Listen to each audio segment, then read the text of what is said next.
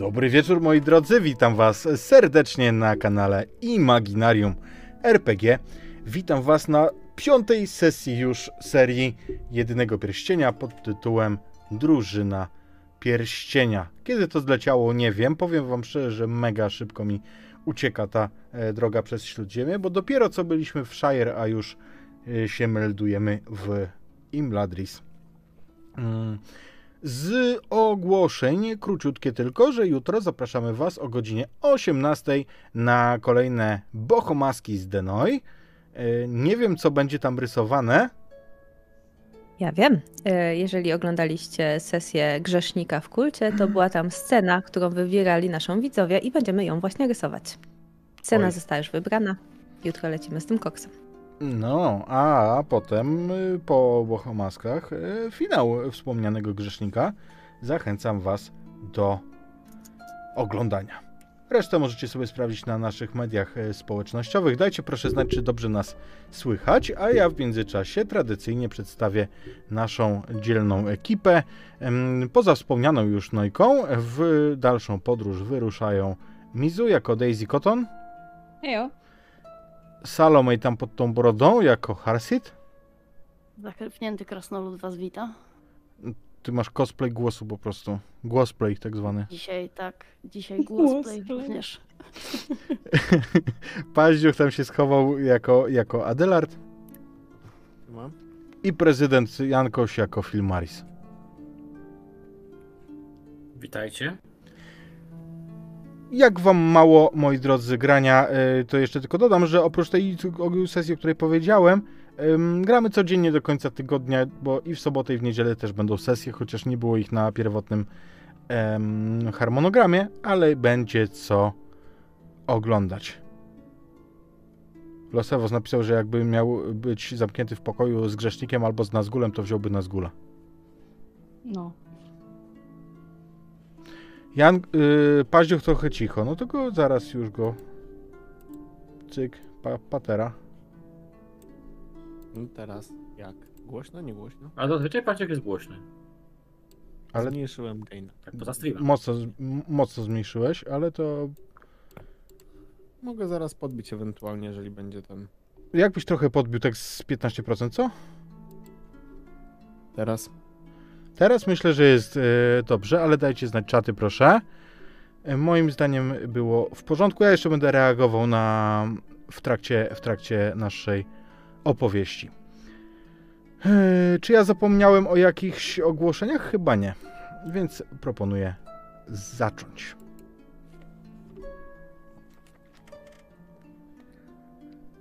A zacznę od tego, że ukryta Dolina Imladris to niesamowite miejsce, którego nie znajdzie nikt, jeżeli Lord Elrond nie będzie tego chciał. Nie jest tutaj wyznacznikiem wyłącznie to, że faktycznie jest ukryta pośród licznych jarów i rozpadlin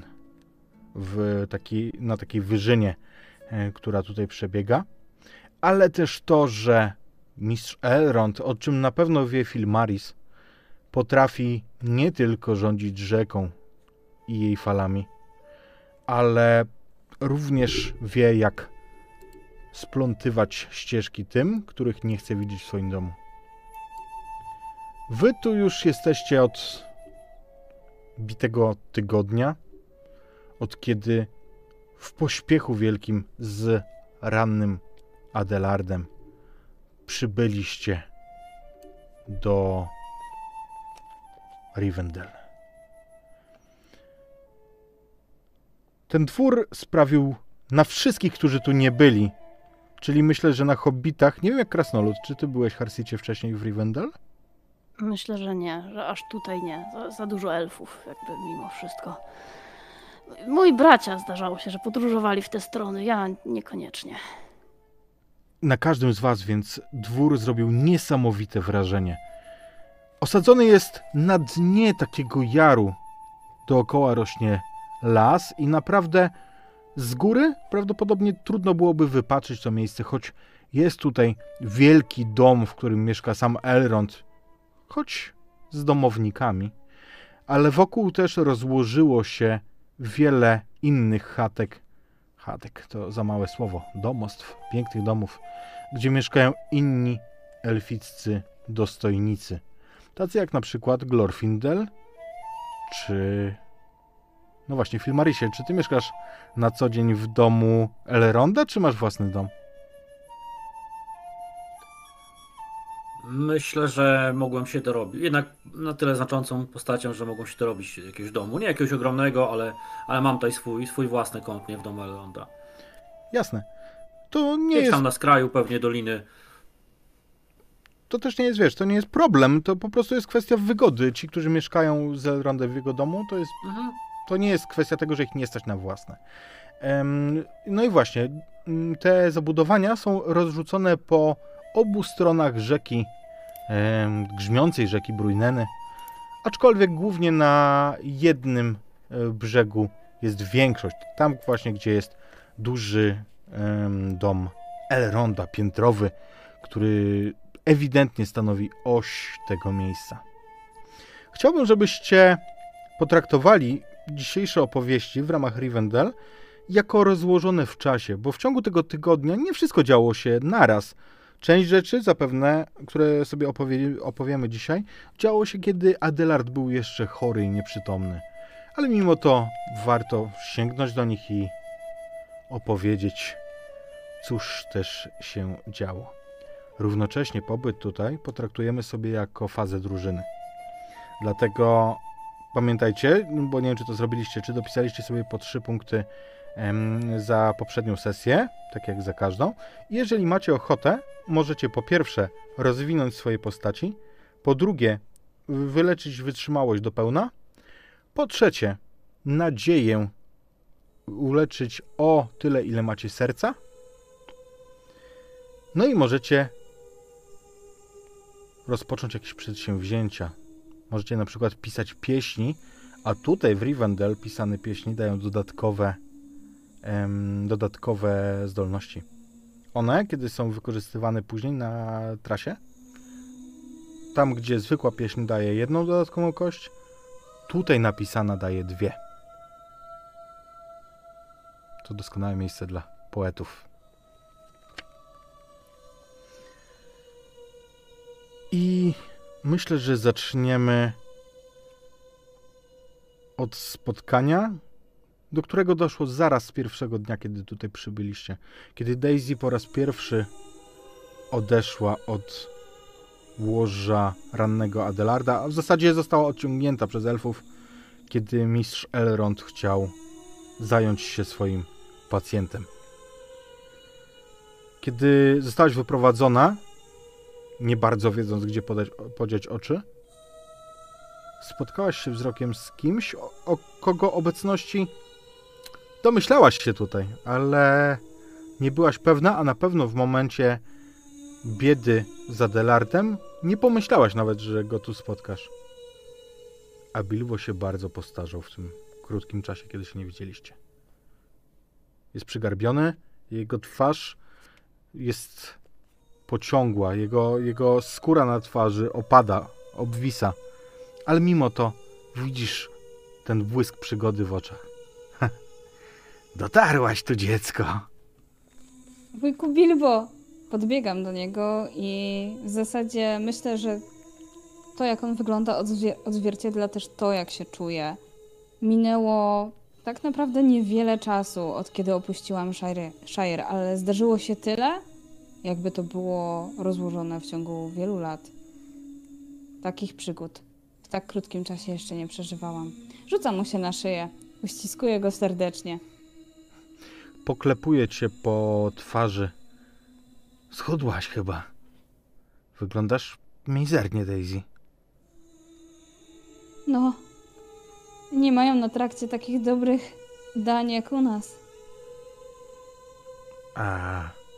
On, kiedy rozmawiacie, prowadzi cię korytarzem, tak żebyście mogli usiąść przy kominku, porozmawiać. A czy miałaś po drodze jakieś przygody, czy spotkała cię jakaś historia godna opowiedzenia? Oczywiście. I opowiadam mu. Opowiadam mu o wszystkich historiach, które nas spotkały. Opowiada mu o Starym Lesie, o Tomie Bombadilu, o tym, jak spotkaliśmy Morwenę i Filmarisa, później jak dołączył do nas Harsith. Niesamowite, to dopiero jakbyś wyruszyła za próg. Tyle świata jeszcze masz do zobaczenia, mimo to tyle przygód. Martwi mnie jednak stan Adelarda. Czy słyszałeś coś od elfów? Coś mówią? Coś ci szepczą? To są twoi przyjaciele. To prawda, ale mistrz Elrond teraz robi wszystko, żeby go wyleczyć. To najlepszy z medyków w całym Śródziemiu. Nikt nie ma takich zdolności jak on. Gdyby tylko został w domu, to nie musiałby teraz tak cierpieć, ale jednak poszedł ze mną. Wielu, którzy ponieśli rany w trasie, nie zasługuje na to, żeby je ponieść. Ale później, na koniec, okazuje się, że być może to właśnie te rany sprawiły, że stało się to, co miało się stać. A czy nie ciąży ci skarb? Zerkam teraz na niego, słysząc znowu to słowo. To słowo, o którym mówił Adelard w moim śnie.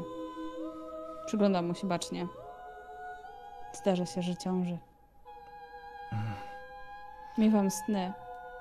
Czy ty też tak miałeś? Niespokojne sny. Oczywiście. Skarb ma swoją cenę. Ale może mogę ci pomóc? Może coś podpowiem. Czy mogłabyś mi go pokazać, Daisy? Pokazuję. Możesz go wyciągnąć? Najpierw się waham, ale ostatecznie sięgam po niego za swoją koszulę i wyciągam go. Nie ściągam z szyi łańcuszka, tylko tak podnoszę. Łańcuszek jest dość długi.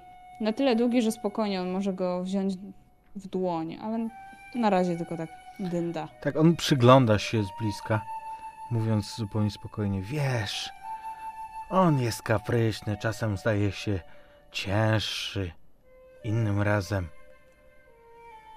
zwiększa swój obwód, żeby spaść z palca. Może to zły pomysł, żebyś ty niosła go do gdziekolwiek masz. Zresztą ja go przekażę Elrondowi. Daj mi go. Miałam go przynieść tutaj. Przyniosłaś, brawo. A teraz daj go. Musi trafić na ręce pana Elronda. Chowam pierścień. Jednak rzuć sobie najpierw na zwinność, proszę. Dobrze.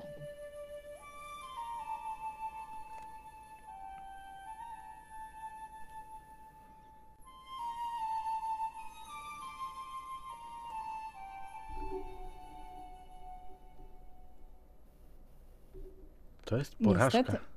To jest porażka, w związku z czym zanim go schowasz, zobaczysz, jak twarz Bilba zmienia się. Jak w jakiś sposób tężeje, jak ta luźna skóra zbiera się w sobie i ach, daj mi go! Przez chwilę wygląda zupełnie nie jak Bilbo. Cofam się w przerażeniu i natychmiast przypominam sobie właśnie ten sen, który miałam. Dyszę ciężko, patrząc na niego. Nie. Nie dam ci. Nie daj. On zasłania oczy, tak żeby na ciebie nie patrzeć. Schowaj dziecko. Nie mogę na niego patrzeć. Chowam, a... Przepraszam cię. Następnie zbliżam się do niego i przytulam go. Przytulam go nie tym razem tak jak wcześniej przytulałam Bilba, jako że on był moim wujkiem, to on był tym, którym się mną opiekował. Przytulam go właśnie w drugą stronę. On już jest stary, widać to. Teraz to on potrzebuje opieki. To prawda, czujesz, że jego ciało zwiotczało, że nie jest już tak sprężyste jak wcześniej. Że traci energię i zwyczajnie zbliża się do kresu swojej podróży. Krok za krokiem. Ale jeszcze trochę tych kroków wykona. Na pewno. Adelardzie, po raz pierwszy wraca ci coś, co możesz nazwać promieniem przytomności po tych wszystkich złych snach, po tych wszystkich okropnych wizjach pełnych demonów, białych królów i ich przerażających koni. Kiedy czujesz w ustach palącą, ale bardzo nęcącą substancję, taką, która ci smakuje i chcesz ją pić, ma w sobie coś słodkawego, a równocześnie jest niesamowicie orzeźwiająca. Jest chłodna. Budzi cię. Nad tobą, gdy otworzysz oczy, stoi elf. Jak wszyscy elfowie, których widziałeś, choć nie było ich wielu. Nie wygląda ani na starego, ani na młodego. Ma czarne włosy. Ubrany jest bardzo godnie i tak się nosi. Nosi się dumnie. Patrzy na ciebie i widzisz, że to on wlewa ci coś do ust. Witam w moim domu, panie Tuku. Witam. Gdzie jestem? Witam cię w Rivendell. Jestem Elrond.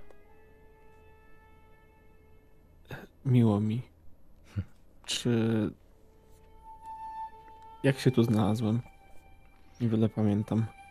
A co pamięta pan ostatniego, panie Tuku?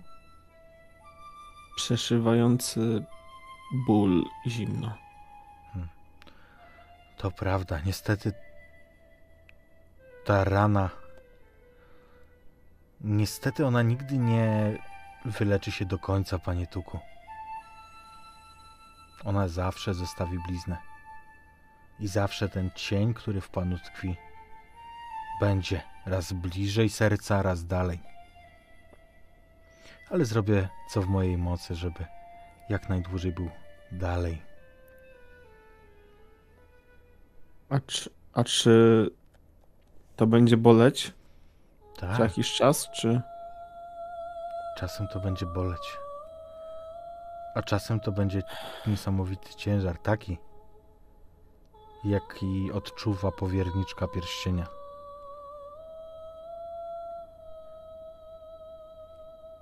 W końcu wyruszyliśmy razem, więc razem poniesiemy to brzemię, tak mi się wydaje. Tak los chciał. Dobry z ciebie towarzysz, panie Tuku. Ale źle się stało, że zraniło cię właśnie to ostrze. Widzisz, że na jego palcu lśni złoty pierścień z szafirem. Bardzo charakterystyczny. I on teraz, kiedy na ciebie patrzy, obraca go. I ty się orientujesz, że robi się tu jakoś inaczej. Że pokój wypełnia nic tego, nic pozowego podmuch powietrza. Może wpadł tutaj z tych pięknych krużganków na zewnątrz. Ale ty wiesz doskonale, że to jego ruch, jego pierścień spowodował to. Dotyka cię tą ręką, na której ma pierścień, i ty czujesz, jak ten cały wiatr, letni wiatr, jak wiosenny, majowy, owiewa twoje ciało, zwłaszcza w okolicach tej rany. A ty przez moment widzisz tak jak wtedy, kiedy byłeś nieprzytomny i raniony, tak jak wtedy, kiedy widziałeś świat cieni i świat duchów, i zauważasz, że ten jego pierścień również tak lśni jak skarb na szyi Daisy. To musi być jeden z tych pierścieni, o których oni wszyscy mówią.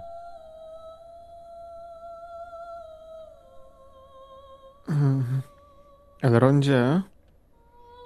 Tak, panie Tuku. Czujesz, jak ten wiatr, który owiewa twoją ranę, on sprawia... Wyobraź sobie, że w twojej ranie to jest tak. Oni usunęli ten czubek noża, ale ty czujesz tak, jakby on cały czas tam tkwił. Tylko jakby to nie był kawałek ostrza, a lód, lodowy szpikulec. I teraz, kiedy on kieruje tam ten strumień powietrza, to czujesz tak, jakby ten lód się częściowo roztapiał. Jakby, tak jak, wiesz, resztka lodowca, ale w ciepły dzień. Z zewnątrz może nawet jest ciepły i nie przeszkadza ci, ale czujesz, że on tam dalej jest. Tak, panie Tuku? Czy wie pan, gdzie ja byłem? Co ja widziałem? Albo domyśla się pan? Mogę się tylko domyślać. Ja nigdy tam nie byłem i mam nadzieję, że nigdy tam nie zawędruję.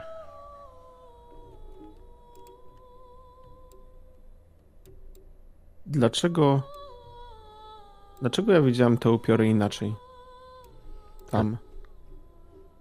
Dlatego, że widziałeś je tak, jak one siebie widzą w świecie cieni. Tak to wygląda z ich perspektywy. To straszne miejsce. Czy to byli kiedyś ludzie? Tak, byli ludźmi. Ale dawno przestali nimi być. Owładnięci mocą. Mocą pierścieni, którymi okłamał ich nieprzyjaciel. On, mówiąc to, bawi się swoim pierścieniem na swoim ręku.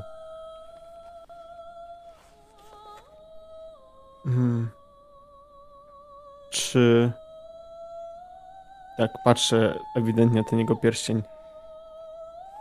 Czy ten pierścień jest równie potężny, co ten, który nosi Daisy? Nie, nie tak. Możesz spytać Filmarisa. To wszak jego przodek przyczynił się walnie do tego, że te pierścienie służą elfom.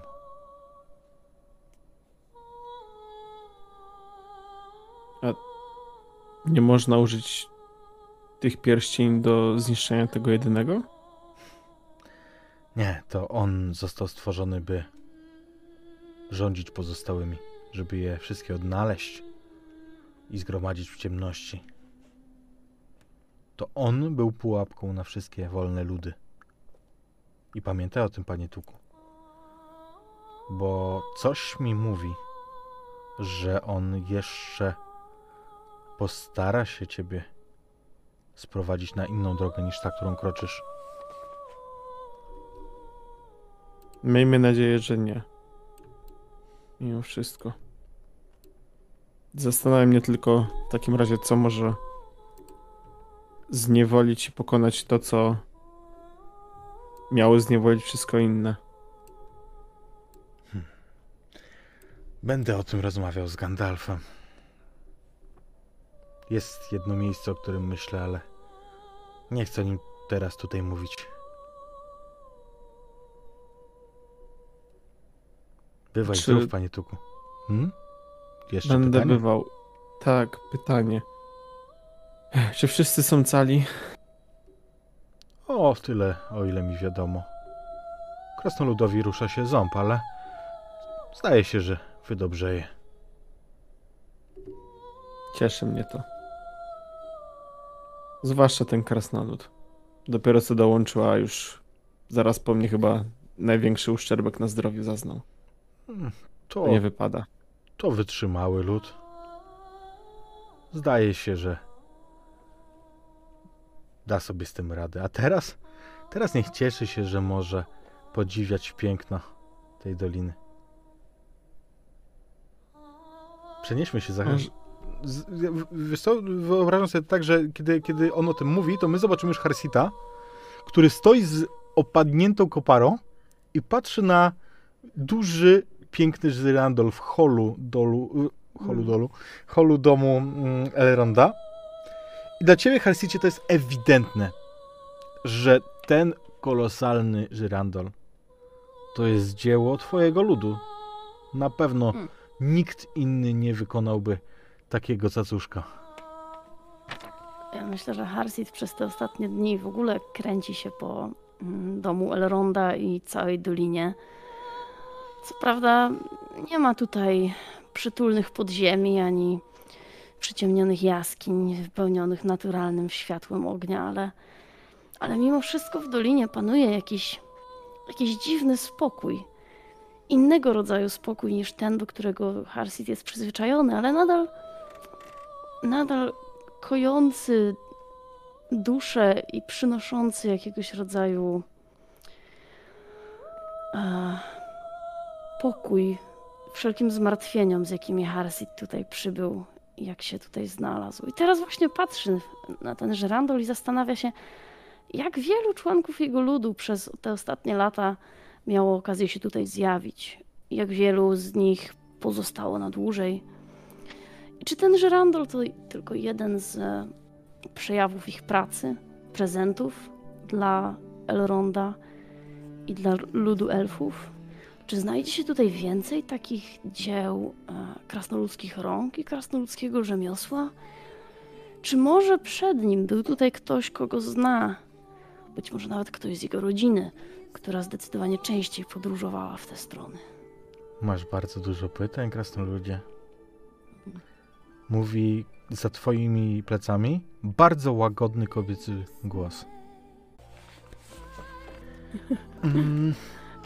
Więc Harsith się obraca z taką myślą, że ten ktoś, ktokolwiek to jest, musiał wyczytać to z jego twarzy, a potem się orientuje, że ani nie zadawał tych pytań na głos, ani nie stał przodem do tej osoby, więc jakim cudem?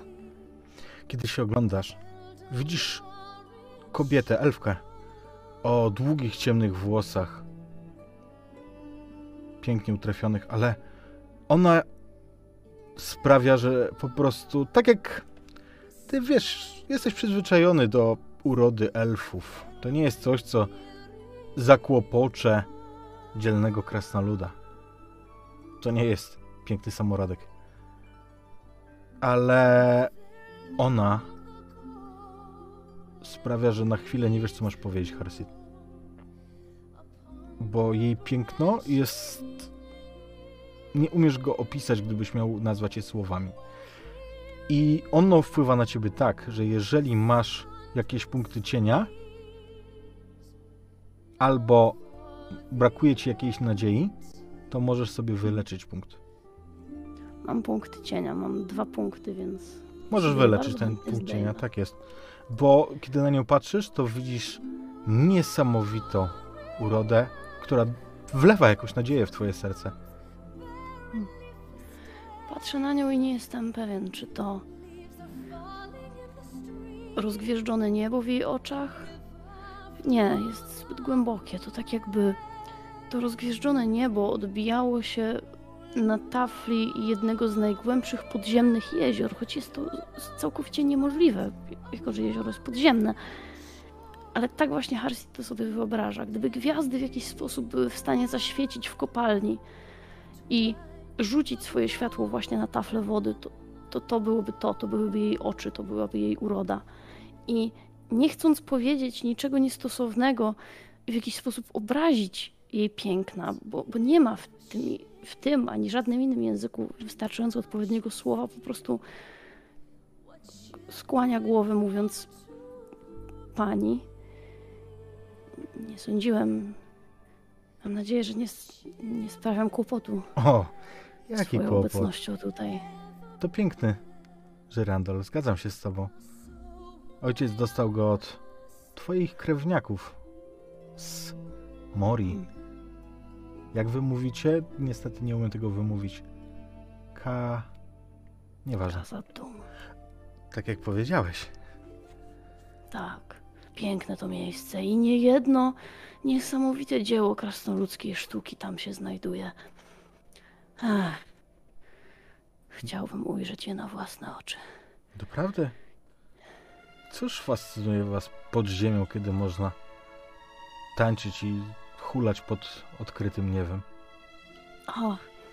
Myślę, że wszystko zależy od tego, jaką obejmiemy perspektywę. Elfy przyzwyczajone są do tego, aby obserwować ich otoczenie i aby spoglądać w górę, podczas gdy krasnoludy związane losem z ziemią i ze skałami zwykle spoglądają w dół. Ale i najpiękniejsza tafla jeziora jest w stanie odbijać czyste niebo. A w podziemiach krasnoludzkie ręce również są w stanie na swój własny, wyjątkowy sposób odzwierciedlić piękno, które na co dzień obserwujecie tutaj na powierzchni. Kto by pomyślał? Spotkałam krasnoluda poetę. Wybacz pani, Arvena. To twoja uroda wpłynęła na mnie w taki sposób. Normalnie nie jestem aż tak rozgadany. Harsid, do usług. Można pani. Więc powiedzieć, przyjacielu, że mam na ciebie dobry wpływ. To dobrze. Miło wiedzieć, że robię coś dobrego dla kogoś, zanim opuszczę to miejsce. Przyznaję, odczułem tak jakby piętno i ciężar ostatnich kilku lat, a przynajmniej ostatnich kilku trudnych podróży uniósł się z moich ramion i zdaje mi się, że jestem gotów ruszać w dalszą drogę.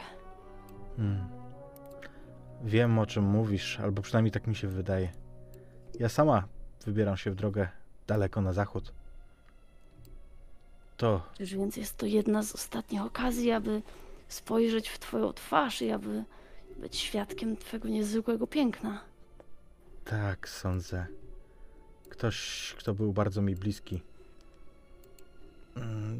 odszedł i zginął na północy. Także nie wiem, czemu miałbym tu zostać dłużej. Ale mimo to wiedz, że to dla mnie wielka radość, że mówisz to, co mówisz. Każdy z nas podąża swoją ścieżką i choć twoje słowa, pani, zasmucają moje serce, wiem, że przeznaczenie kieruje nas w najodpowiedniejszym dla siebie kierunku. I to zaszczyt móc spotkać cię tutaj, wśród ziemi, w Rivendell. Piękne słowa. Pamiętaj, przypomnisz sobie je, kiedy w twoim sercu nie będzie przebaczenia. I pamiętaj, że warto znaleźć choć troszkę miejsca na nie.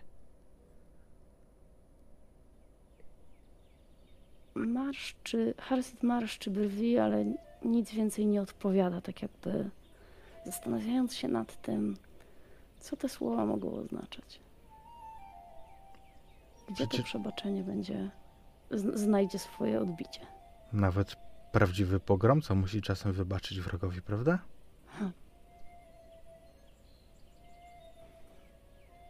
Cóż, w wielu kwestiach elfy i krasnoludy są zbieżne, w wielu ich zdania zupełnie się rozmijają. Zobaczymy, która to z kwestii będzie. Przyszłość pokaże. Patrzysz na te pamiątki przeszłości, pani Morweno, a nie wiesz, co przyszłość pokaże, prawda?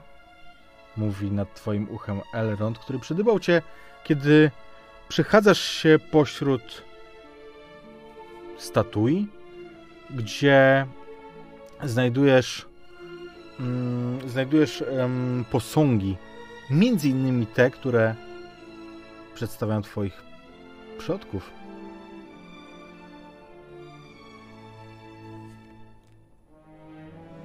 Poglądam w jego stronę przez moment, dając jedynie głową.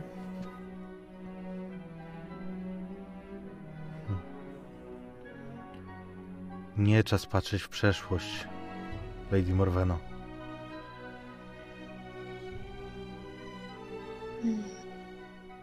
Przeszłość nas uczy.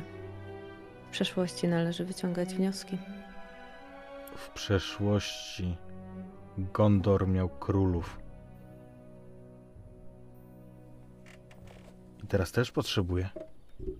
To już czas. Daj sobie to wytłumaczyć.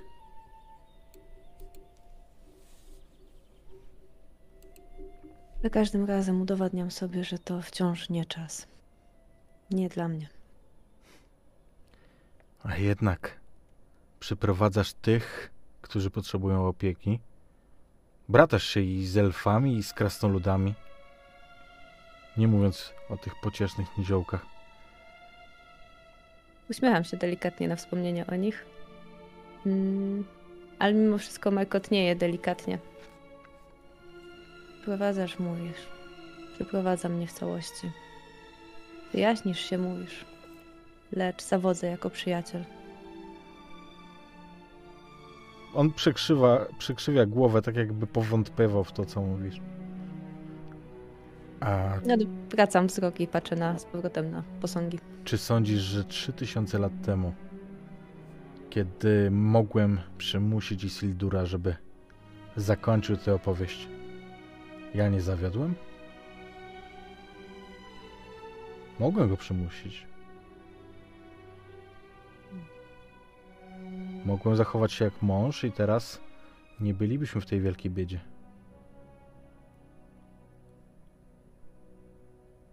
Przeszłość jest po to, by wyciągać wnioski, ale nie jesteśmy w stanie jej zmienić. Wierzę, że historia chciała tego, by tak się stało. Niezależnie od tego, jakie są jej konsekwencje, prawda? Mówisz, że nie możemy zmienić przeszłości, a jednak. Pokaż mi proszę swe ostrze.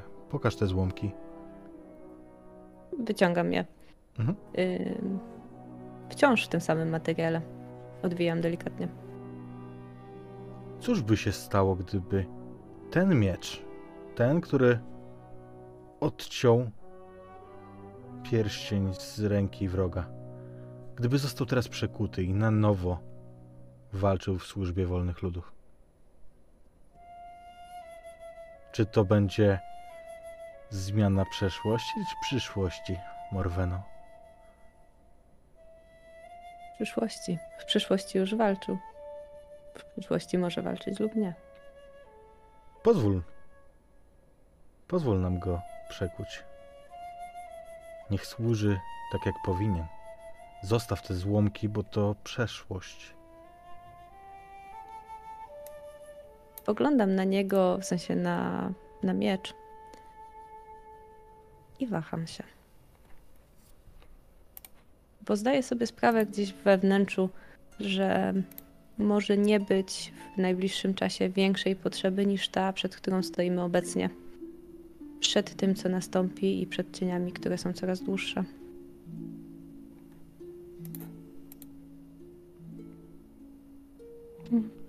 Pod moim domem znajduje się sala. Słyszałaś kiedyś o niej? O sali Ostatniego Przymierza? Lubię słuchać historii. To nie jest historia, którą usłyszysz. Chciałbym, żebyś tam poszła. Przyjrzała się posągom swych przodków. Nie takim marnym jak te. Pokazuje na te ogromne, piękne posągi. A prawdziwym. W sali tej znajdziesz 3 klejnoty. Wybierz właściwy, a przekujemy Narsil. I ta broń znów zabłyszczy i da nadzieję. Możesz wziąć swoich przyjaciół. Przecież tylko jedno miejsce jest takie, gdzie idziemy bez przyjaciół, prawda?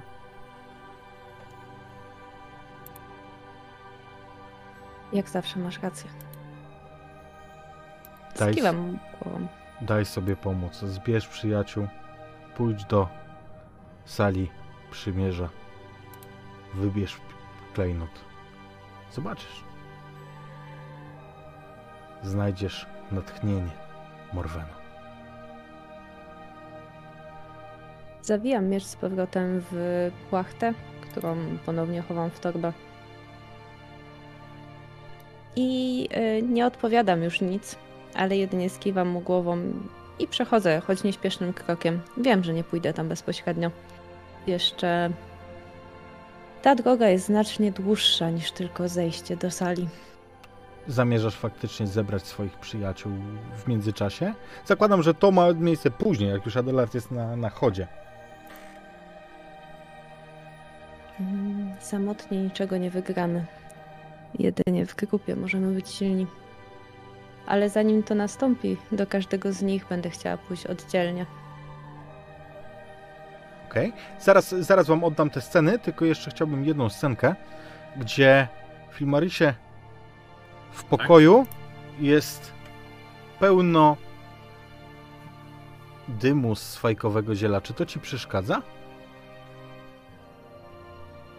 On jest śmierdzący. Myślę, że nie. Wiesz, ja polubiłem się z Blidbem, jak go spotkałem, jak wyruszał pierwszą drogę Krasnoludami właśnie tutaj, kiedy się byli poradzić, więc zwyczaj, no i z Gandalfem znam się, zwyczaj palenia fajkowego ziela nie jest mi obcy. Także myślę, że nie. Zawędrowałeś faktycznie do pokoju Bilbo Bagginsa, ale kiedy z wysokiego fotela, tak obróconego, że nie widziałeś, kto w nim siedzi, wstaje ta osoba, to jesteś już przekonany, że nie jest to hobbit, bo jest wyższy nawet od ciebie. Mój drogi Filmarisie, przyprowadziłeś ich, mówi Gandalf. Mistrzu Gandalfie, nie wiem, czy wielka jest w tym moja zasługa, a raczej myślę, że zawiodłem, nie byłem w stanie obronić tego biednego małego hobbita przed ostrzem upiorów.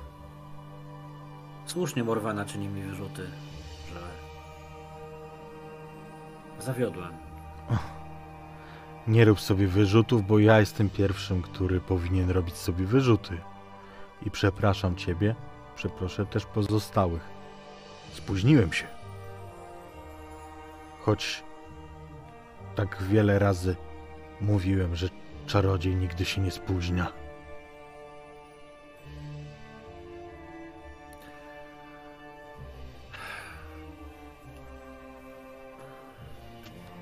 Zapewne masz rację, Gandalfie. Jak zawsze, choć rozum mówi, że należy cię posłuchać, w sercu od odejścia mojego brata, od odpłynięcia mojego brata czuję pustkę, a to, co się wydarzyło na wichrowym czubie na Amon Sul, chyba na nowo ją otworzyło w moim sercu.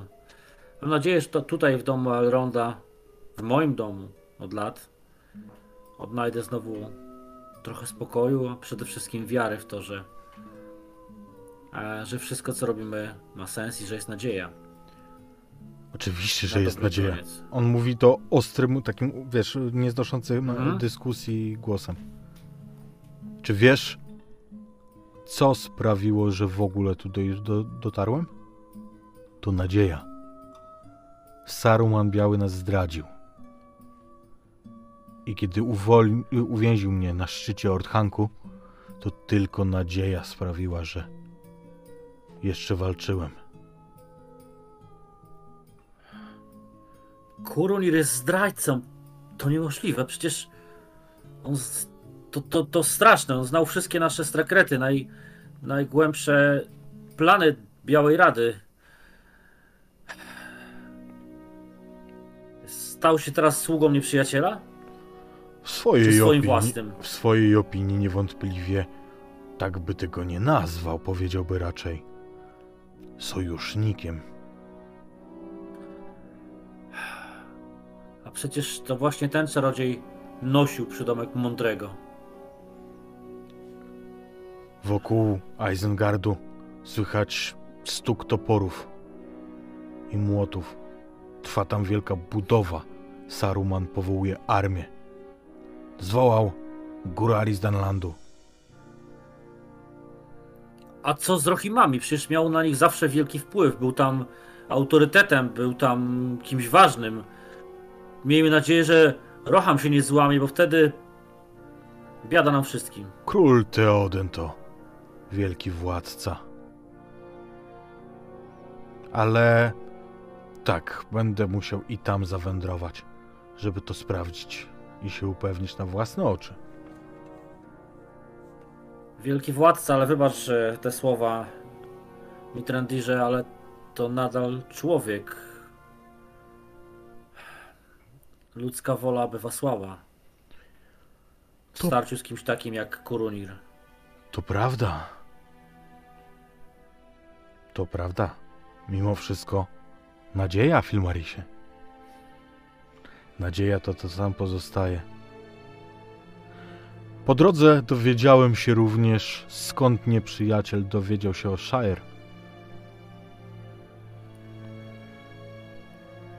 Niestety stało się to, o czym mówiłem i czego się bałem.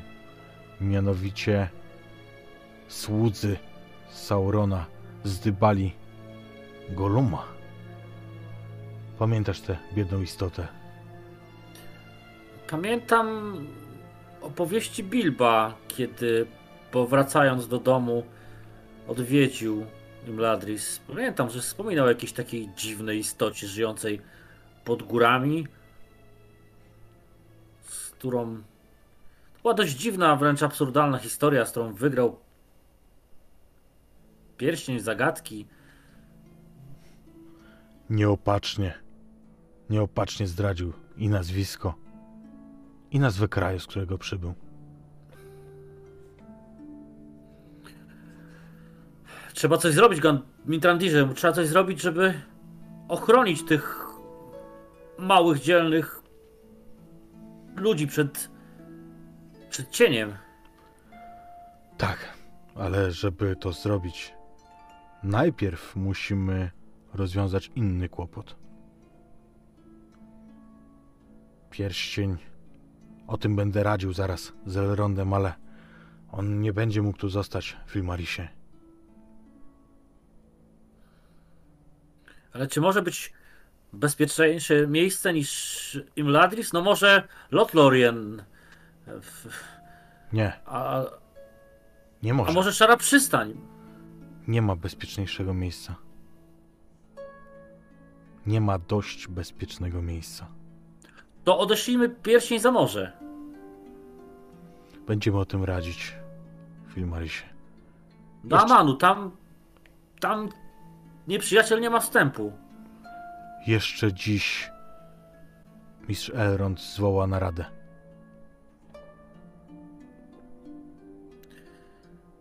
Masz rację, Mintrandirze. Tam widzisz, że ponoszą mnie emocje, a przecież zawsze piłem się opanowaniem. Trudna to była droga, chociaż krótka w porównaniu z tymi, które odbywałem ja czy ty w swoim życiu. A ta droga z Shire tutaj była naprawdę długa dla mnie. Coś mi mówi, że to był dopiero prolog prawdziwej drogi.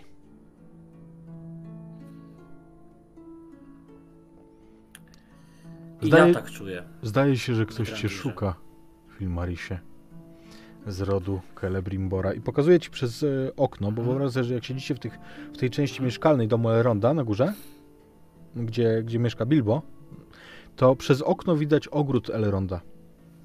I po tym, po tym ogrodzie widzisz, jak porusza się w niemałym pośpiechu burza rudych włosów. Zobacz tam Morwenę. I tutaj chciałbym oddać wam pole, jeżeli macie właśnie takie sceny, które chcielibyście sami dograć, bo wiem, że takie są, to jest dobry moment po prostu na to. Ups. O, ktoś nam... Nas w ogóle porwały paździocha? No, na chwilę stracił przytomność, to przez to ostrze. To się zdarza.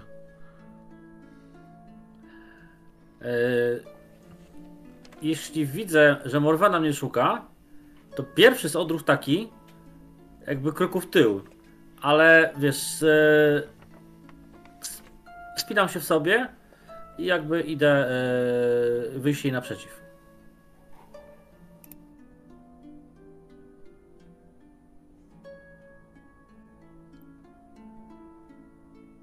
I zdecydowanie chcę. Zastanę cię w progu. Bardzo to możliwe. Morweno? Ja się zbliżam na te 3 kroki, żeby móc swobodnie porozmawiać. Filmarisie, możemy się przejść? Właściwie spoglądam w stronę tych ogrodów, przez które przechodzę. Które dopiero co przeszłam. Tak, tak. Chodźmy. Chodźmy nad wodospad. Zawsze koił mi jego śpiew. Kiwam. I tak naprawdę odwracam się, by zawrócić w stronę tego wodospadu, ale już wolniejszym krokiem. Jeżeli chodzi o ostatnie dni, no to ta szarość z twarzy Morweny nieco znikła, a oczy ponownie odzyskały odrobinę blasku. Nie są już takie matowe. Ja myślę, że Filmaris Nie widać po niej jak po elfie zmian jakiejś skóry, ale oczy ma smutne, ewidentnie. Tak, te jego oczy są zwierciadłem elfiej duszy i na pewno są bardzo głęboko smutne. Tak mniej więcej jak wtedy, kiedy od Edrahil odpłynął. Ale oczywiście idzie z tobą z wolnym krokiem, spacerując, jednak ciesząc też oczy i inne zmysły tym pięknem ukrytej doliny, której tak długo nie widział. Zatrzymuje się przy tym wodospadzie, jakiś czas później, idąc przez tą chwilę w milczeniu. Spoglądam na niego, bardziej na wodospad, wspominając sobie, że cóż, większość ważnych rozmów w tym miejscu w moim życiu została odbyta właśnie przy tym wodospadzie, więc to dobre miejsce. No i nie odwracając się szczególnie w stronę drogiego elfa. Przepraszam cię. Te słowa były niewłaściwe i nieprawdziwe.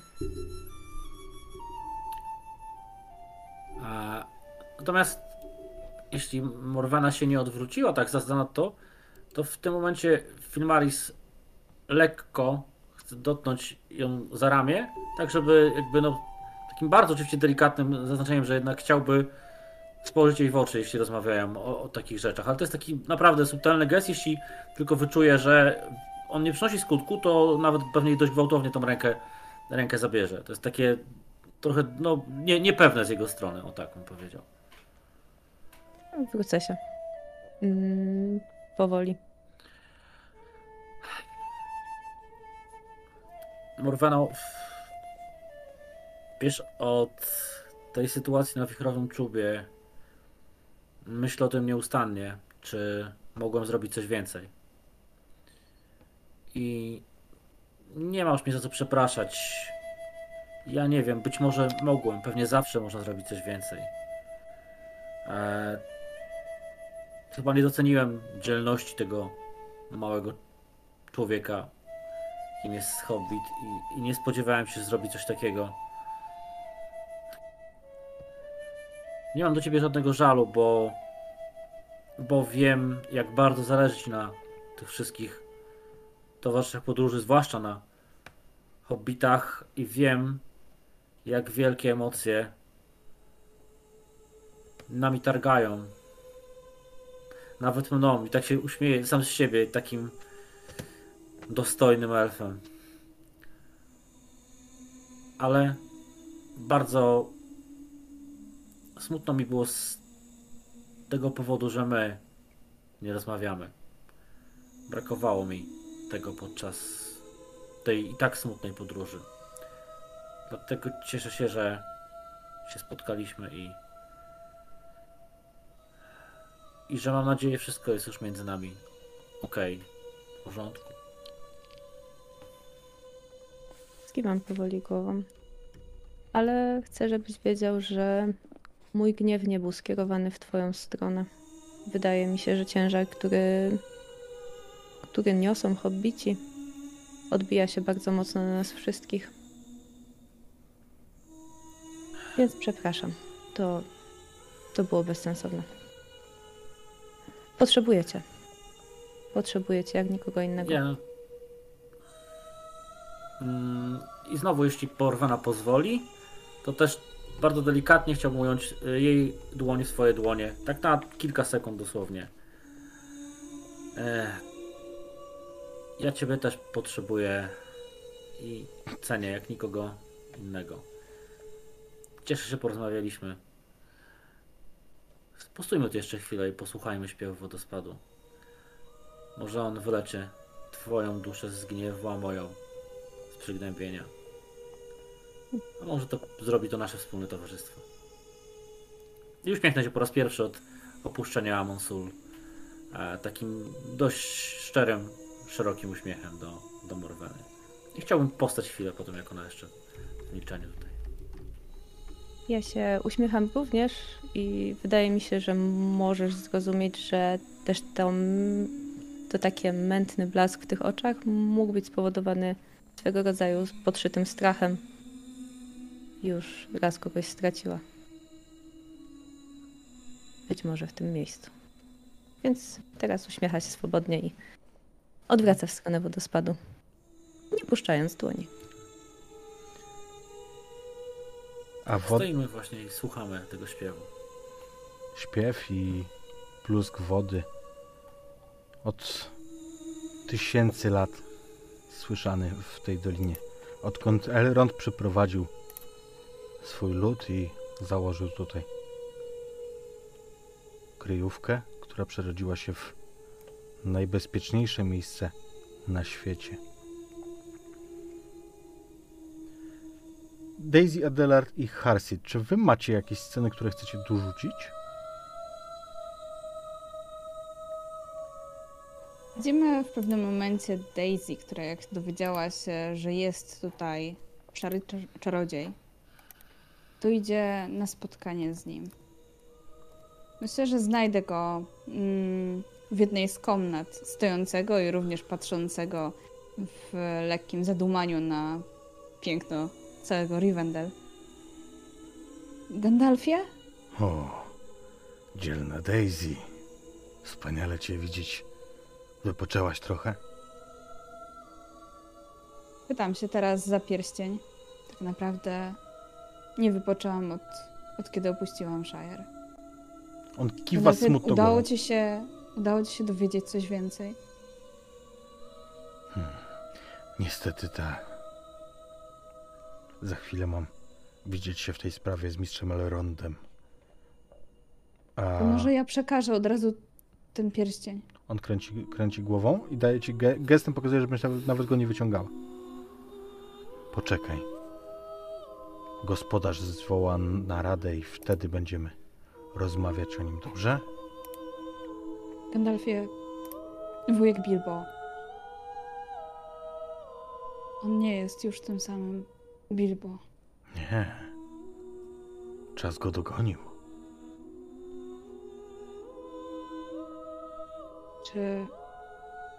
Czy i mnie dogoni? Każdego z nas dogoni. Tak wyglądałby Bilbo, gdyby przez cały ten czas, przez te wszystkie lata starzał się przyrodzonym tempem. Dziś wydaje ci się nadmiernie stary, ale to dlatego, że zapamiętałaś go jako będącego w kwiecie wieku staruszka, który nie postarzał się od 50. urodzin. Masz rację, czarodzieju. Ale ja czuję się starsza, pomimo tego, że prawdopodobnie też za bardzo się nie zmieniłam, ale to wszystko, co się działo, to wszystko, co widzieliśmy. Pewnie już słyszałeś o wichrowym czubie. Kiwa głową. Dobrze, że pan Tuk jest z nami. Czuję, że będzie miał jeszcze swoją rolę, nim ta historia się skończy.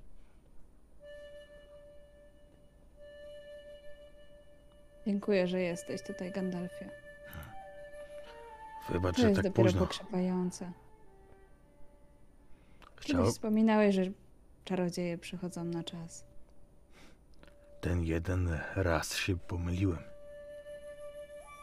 Miejmy nadzieję, że już ostatni.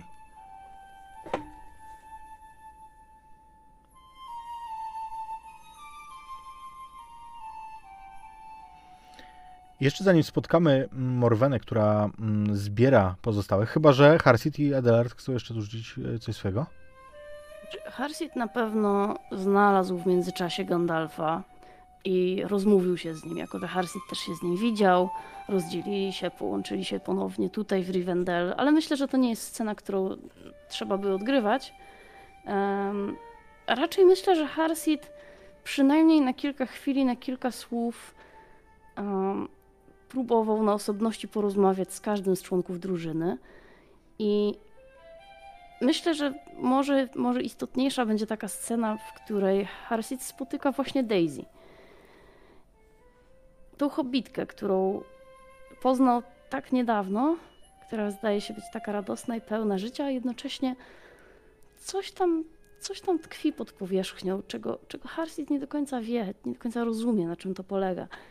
I ja myślę, że w którymś momencie spotkasz Harsita, Daisy, który po prostu podejdzie do ciebie, usiądzie obok i... Jak się trzymasz? Chwilę pomilczę, rozejrzę się, spojrzę na to całe piękno, które nas otacza. Znacznie lepiej. Lepiej. Od kiedy jesteśmy tutaj, od kiedy wiem, że przynajmniej na chwilę nic nam nie grozi. Od kiedy Hadalard się obudził. Tak bardzo żałuję, że zgodziłam się, żeby poszedł ze mną. To mogło go ominąć. Ale z drugiej strony, gdyby nie poszedł, być może cała ta podróż rozegrałaby się zupełnie inaczej. Przecież niejednokrotnie przysłużył się swoją radą i pomocą. Niejednokrotnie pomagał ci w tej trudnej drodze, bo zdaje mi się, że droga jest trudniejsza dla ciebie niż dla wszystkich pozostałych. Prawda. Być może, gdyby nie on, to nie spotkałabym nawet wcześniej ani Morwena, ani Filmarisa. Być może. Ale udało się i jesteśmy tutaj. Tak jak Ladris, jak to tutaj mówią. Tak jak moje serce raduje się na myśl o tym, że mogłem ujrzeć pięknych i mądrych przedstawicieli tego elfiego rodu i oczywiście Arwenę, najjaśniejszą z gwiazd. Tak, myślę, że każdemu z nas przeznaczenie napisało jakiś scenariusz. Ja wiem, że będę ruszał w dalszą drogę. Mam pewne sprawy, które gonią mnie dalej. Myślisz, że po tym wszystkim będziesz wracać do siebie? Do Shire? W tym momencie tak oparłam się o kamień i uśmiechnęłam się blado. Myślę, że scenariusz jeszcze nie jest napisany do końca. I że faktycznie jeszcze nasze drogi być może gdzieś się skrzyżują. Ale mam nadzieję jeszcze kiedyś wrócić do Shire. Byłby to zaszczyt podróżować nadal w tak zacnym towarzystwie. Nie miałem dotąd okazji podróżować z hobbitami. Ja słyszałem wiele o waszych umiejętnościach i w zakresie gotowania, i w zakresie zagadek, opowieści, śmiechów przy ognisku. Myślę, że to mogłaby być ciekawa podróż. Jak tak wymieniasz te wszystkie rzeczy? Te śmiechy przy ognisku, te jedzenie, umiejętności hobbickie, to myślę, że tym bardziej moje serce napawa się nową nadzieją. I przypominam sobie o tym wszystkim i widzisz faktycznie, jak więcej kolorów wraca na moją twarz. Zaczynam się szerzej uśmiechać i już innym spojrzeniem na ciebie patrzę i zagaduję właśnie o te rzeczy. Wspominam też o Bilbo, o tym, jak on podróżował z całą zgrają krasnoludów, o ich posiłkach w czasie podróży. I myślę, że Halstead też już w skrócie opowie ci trochę o swoim życiu w górach, o swojej licznej rodzinie, bo jak się okazuje, Harsith niczym jeden z hobbitów ma bardzo licznych braci, siostry i pewnie jeszcze sporo kuzynów i kuzynek, których litościwie pominął w tej wyliczance. I myślę, że tak przynajmniej jeden wieczór upłynie na rozmowach. Panie Tuku, do ciebie to przychodzą wszyscy tak naprawdę, bo każdy z członków drużyny, ale też wielu domowników. Po drodze poznajesz wielu elfów. Zagląda do ciebie oczywiście również Bilbo Baggins. I nie narzekasz na brak towarzystwa, choć Elrond regularnie wyrzuca gości, mówiąc, że potrzebny ci spokój. Czy jest jakaś scena, którą ty chcesz odegrać? Nie jest może to konkretna jedna scena, którą chciałem odegrać, ale wydaje mi się, że przez te parę dni, jak już byłem jakkolwiek świadomy i przebudzony, to jeżeli byłem dalej przykuty do łóżka, to poprosiłem czy Elronda, czy jakiegoś z innych domowników o przyniesienie książki. Bo wydaje mi się, że w Rivendell mogą być jakieś książki po hobbicku, albo nawet po wspólnemu, ewentualnie jakieś rodzaje słowników, czy jakichś tłumaczeń, żebym po prostu zaczął się uczyć elfickiego ksiąg, bo jakoś trzeba ten czas zabijać. nie można ciągle gadać, więc jakby była możliwość, to bym chciał właśnie coś poczytać. W porządku. Myślę, że tym, kto przyniesie ci tę księgę, będzie wesoły młody elf. Znaczy, młody. To relatywne. Ale na pewno najweselszy z tych, których widziałeś. On przedstawił ci się jako Elladan. I z kpiącym uśmiechem: będziesz do księgi, hobbicie? Wstawaj na nogi. Ile będziesz się wylegiwał? Ale faktycznie przyniesie ci te księgi, które chciałeś. To myślę, że trochę czasu poświęciłem na poczytanie ich, ale to, co na pewno zauważycie, to to, że jeszcze nie czuję się Adelard na tyle pewnie, jeśli chodzi o chód po tej ranie, i porusza się opierając się o swoją parasolkę czerwoną. Niczym o laskę. Z tarczą. Więc póki w pełni nie wyzdrowieje, będzie tak trochę kuśtykał sobie. Co sprawia, że na kamiennej... No chyba, że będzie przy nim Daisy, to na pewno ona wesprze go ramieniem. To wtedy podejrzewam, że skocznym tańcem będziemy iść do przodu, nawet jeżeli będę się potykał o własne krótkie, włochate nogi. Natomiast odkąd Adelard wstał, no to faktycznie z daleka słyszycie jego kroki na kamiennych podłogach domu Elronda, bo zanim jeszcze pojawi się na horyzoncie Adelard, to słyszycie to stuk, stuk, stuk jego parasolki. Adela, gdzie? A czy ty chwaliłeś się innym, że uczysz się elfickiego? Wiesz co, myślę, że nie chwaliłem się wam z tego względu, że to jest taki nagły przypływ.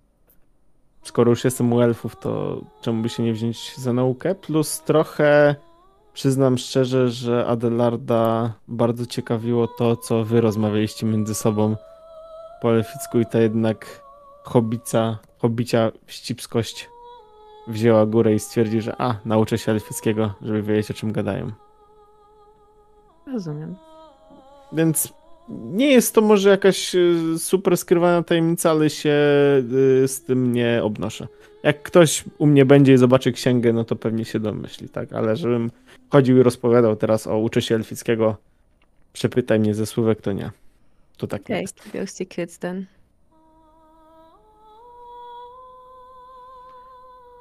Wobec tego proponuję, żebyśmy przenieśli się do sceny, tak? A myślę, że coś jeszcze. Przenieśmy się do sceny, gdzie Morwena faktycznie namyśli się, by udać się do sali przymierza, o której powiedział jej Elrond. Chyba że się nie namyśli. Mogę szwagierku jeszcze drobiazgi? No przecież takie? Po to ci pytałem, co jeszcze. A wiesz co, coś mnie ścięło, wiesz, i próbowałem powiedzieć, i chyba nie dotarło. Rawa nas nie pokona. Po pierwsze chciałbym na pewno w jakimś momencie, zgodnie z elficką gościnnością, etykietą, do swojej skromnej domostwa zaprosić całą drużynę. To jest jedna rzecz. Na pewno chciałbym przeprosić pana Tuka, że nie udało mi się go ochronić na tym wichrowym czubie, tak jak to zamierzałem i tak jak sobie przyjąłem jako obowiązek. I pewnie gdzieś tam chciałbym sobie pogadać też z Bilbem chwilkę, jako już dość dobrym znajomym. A z panem Krasnoludem to może jeszcze kiedyś przyjdzie do odegrania dobry moment. No. Bo też, żeby być tak ciekawie. To wszystko. Dobrze więc. Więc Morweno, zdecydowałaś się faktycznie pójść do sali przymierza, i czy faktycznie słowa Elronda o tym, żeby ruszyć tam z przyjaciółmi, trafiły do twojego serca, czy stwierdziłaś, że albo nie pójdziesz, albo pójdziesz sama? Ludy żyjące tak długo i widzące tak wiele należy szanować za wiedzę, którą posiadają, i słuchać ich mądrości. Więc zdecydowanie Morwena po dłuższym wahaniu uda się tam, ale liczy na to, że z przyjaciółmi. Przy czym Każdego z nich zapyta z osobna, czy zgodzi się pójść z nią i wesprzeć ją w tym wyborze. Myślę, że zacznie od Daisy. To będą, wierzę, takie mini, krótkie scenki, więc pozwolę sobie chociaż jedną z nich wykonać.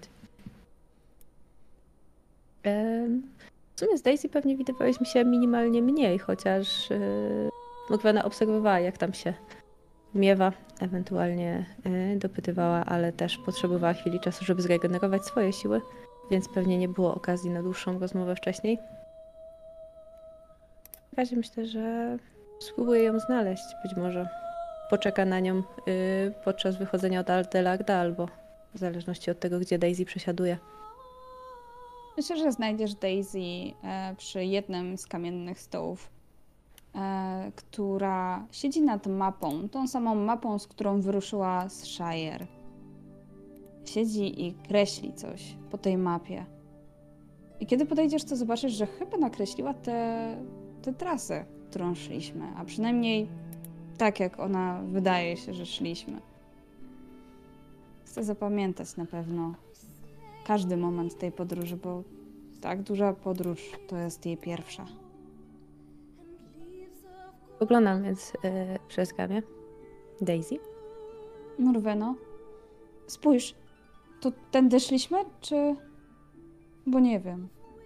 Przyglądam się tej mapie, na ile faktycznie dokładna jest ta trasa. I jeżeli uznam ją za wystarczająco poprawną, to po prostu z uśmiechem skinę głową. Tak, masz dobrą pamięć. To może dokładnie uda się jeszcze kiedyś tędy wyruszyć i spotkać. Masz jeszcze dużo czasu przed sobą, więc jeszcze masa tras. Spoglądam na tą mapę. Całkiem dużo ziem do zwiedzenia.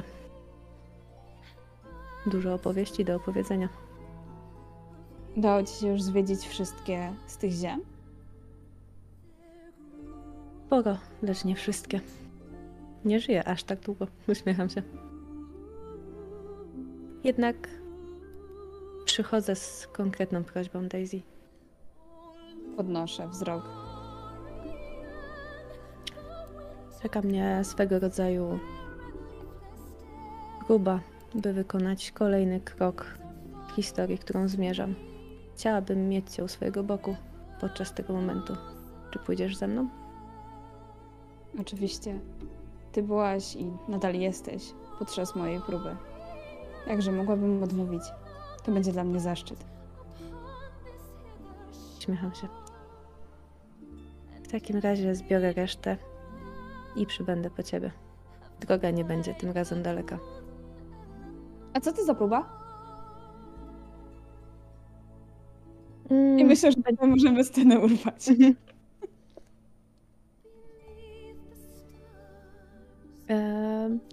Nie wiem, czy pozostali chcą odgrywać też takie krótkie scenki, bo też nie chciałabym nudzać. Nie wiem, jak Mistrzugi uważasz. Jeżeli o mnie chodzi, to mówiłem, dzisiaj macie bardzo zielone światło. Ja tyle się nasłuchałem, że każdy do mnie wpada, a jeszcze nikt do mnie nie wpadł. No dobrze, to idę do ciebie. Ale to ty dzwonisz. Adelardzie? Jak się czujesz, Pani Morwena, dobrze, i odkładam tą książkę, którą akurat czytałem w łóżku gdzieś tam. Rozglądam się i przez moment mój wzrok wydaje się być zaniepokojony, wręcz niemalże stworzony, ale dostrzegam zapewne puste talerze po posiłku, zapewne dość świeżym, także wracam do normy. W sensie wszystko jest jak należy. No tak, było śniadanie, drugie śniadanie. Tak, a to jeszcze z wczoraj. Ociągają się te elfy z tym sprzątaniem, Ja to mi nie pozwolił, żeby tyle leżały nieumyte talerze, a tutaj... Nie wiem. Nie mów im tego. Mimo swojej cierpliwości elfy mają dość wrażliwe dusze. Wiem, ale jak ktoś tyle żyje, to ma czas i dłużej zwlekać ze zmywaniem, tak? My hobbity trochę mniej żyjemy, więc staramy się zmywać w miarę szybko, zwłaszcza przy takiej ilości posiłków, to zmywanie jest dosyć częste, tak? Unoszę brew z miną. Nigdy nie pomyślałam o tym w ten sposób. Ja też nie, ale trochę miałem czasu na myślenie akurat jak leżałem tutaj w łóżku. Czy chciałbyś może opuścić jak na razie łoże i udać się ze mną na jedną z prób, którą mam przed sobą. Chciałabym mieć przyjaciół po swojej stronie. Czuję się zaszczycony przede wszystkim, że określiłaś mnie mianem przyjaciela. Więc jeżeli dostąpiłem takiego zaszczytu zostać przez panienkę Morwen nazwanym przyjacielem, to nie mam innego wyboru, jak tylko podążyć za tobą w twojej próbie. Uśmiecham się. W takim razie zapewne wrócę po ciebie po obiedzie? Drugim obiedzie? Podwieczorku? Która kolej miała być teraz, panie Tuk? Pominałeś o tym chwilą. Teraz obiad. A, ten obiad, pierwszy. Także. Ten pierwszy, tak, ten pierwszy. Więc przed drugim będę po ciebie. To już wyczekuję. Uśmiecham się. I myślę, że niezwłocznie udam się również do Haxita, gdyż wiem, że hobbici zwykli szybko zjadać swoje posiłki, choć mają ich tak wiele.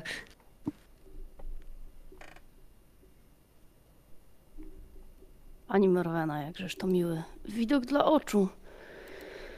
Mam nadzieję, że Dolina Rivendell sprawiła, iż niepokoje zostały ukojone. Ciało odpoczęło. Można było zregenerować trochę sił i przemyśleć wiele spraw. Przez moment spoglądam w przestrzeń, w stronę, gdzie jest faktycznie wodospad, chociaż teraz go nie widać przez ściany i ogrody. Ale uśmiecham się delikatnie. Tak, to miejsce zawsze napawa wielkim spokojem i nadzieją. Mam nadzieję, że również dla ciebie jest ono miłe. Ach, zdecydowanie. Milsze nawet niż sądziłem, gdyż częściowo mam okazję obcować z pięknymi widokami i tym wszystkim, co tak bardzo ukochały sobie elfy, a z drugiej strony podążać śladami moich przodków, obserwując i sprawdzając, jak choćby w takich pewnych drobiazgach, elementach wystroju czy drobnych prezentach są również obecni, co tylko podkreśla, że krasnoludy i elfowie, choć tak różni, przez wiele wieków współpracowali, dogadywali się i była między nimi szczera przyjaźń.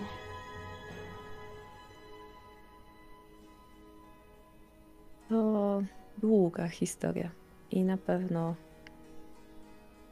piękno, które potrafią wytworzyć wasze rasy wspólnie, jest nieocenione i niezastąpione przez żadne inne dzieła. Tak, tak. Zdecydowanie.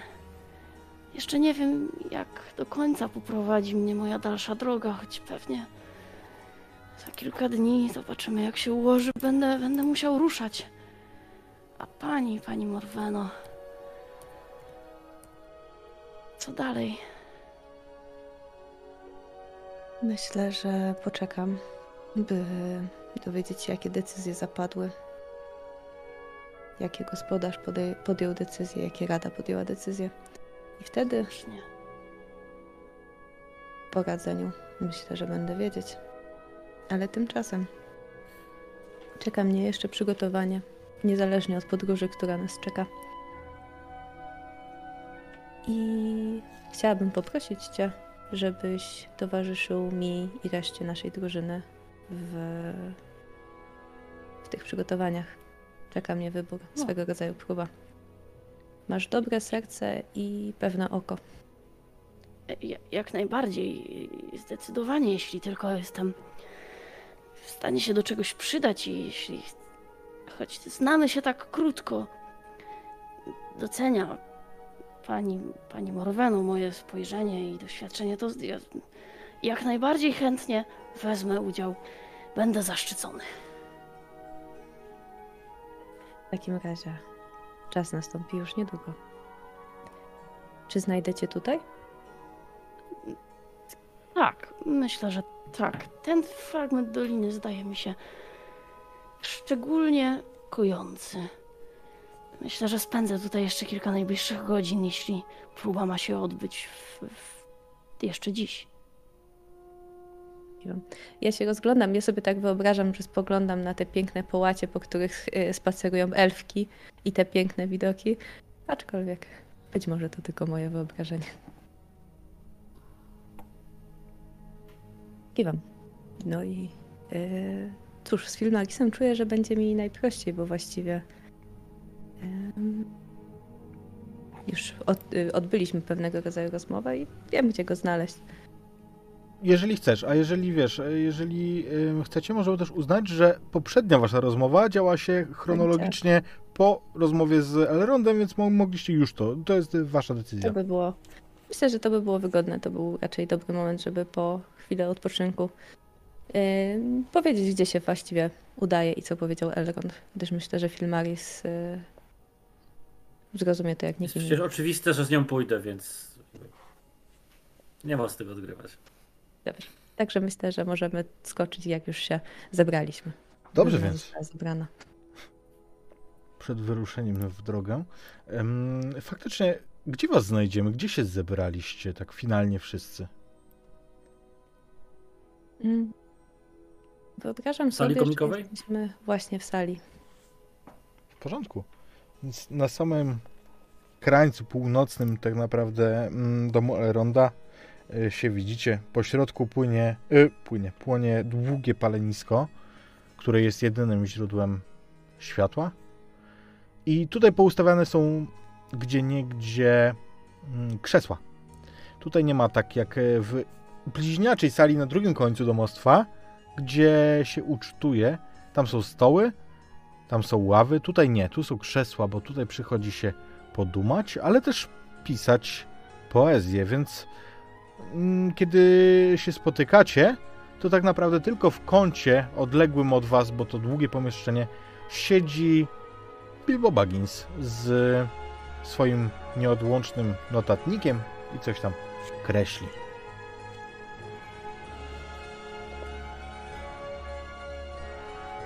A więc witaj, Bilbo. On odrywa się i macha wam z daleka. Kolejny znamienity poemat?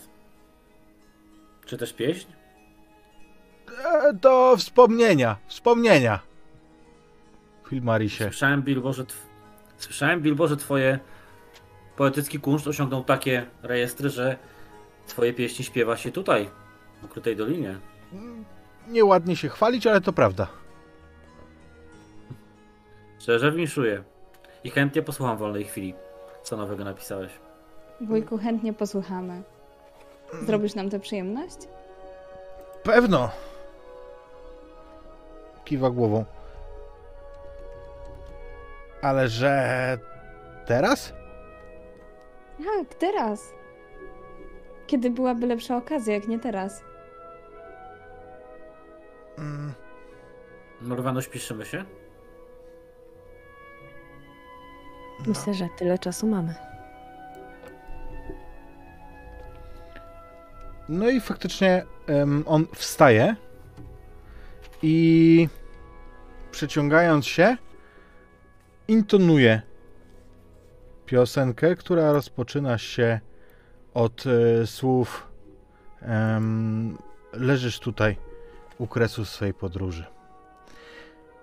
I jest to smutna pieśń, ale porusza serca w każdym z was.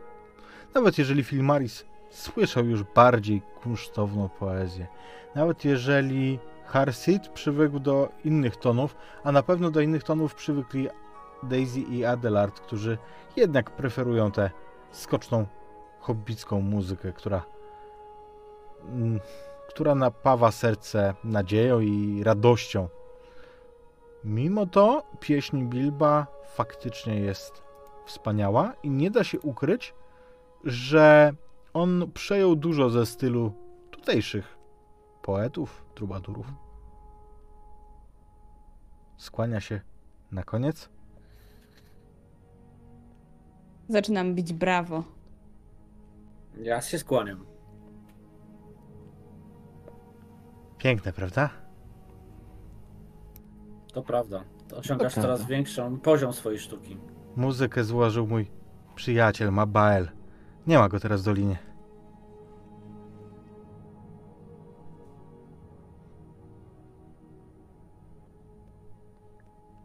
No cóż, chyba ruszamy, Morweno, tak?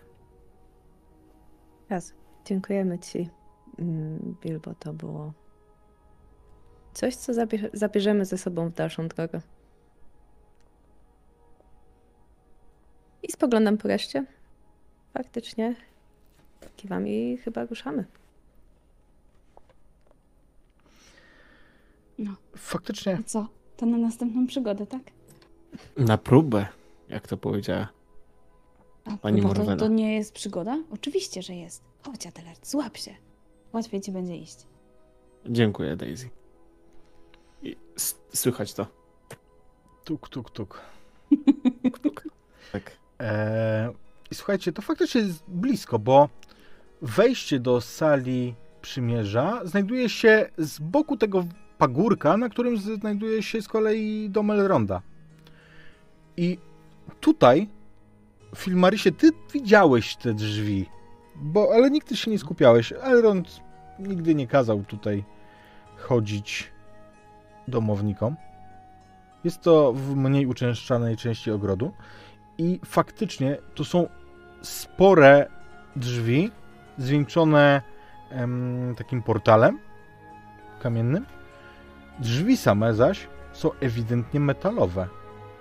I na nich wyryte są płaskorzeźby, które przedstawiają sceny z wojny z nieprzyjacielem, z Ostatniego Przymierza.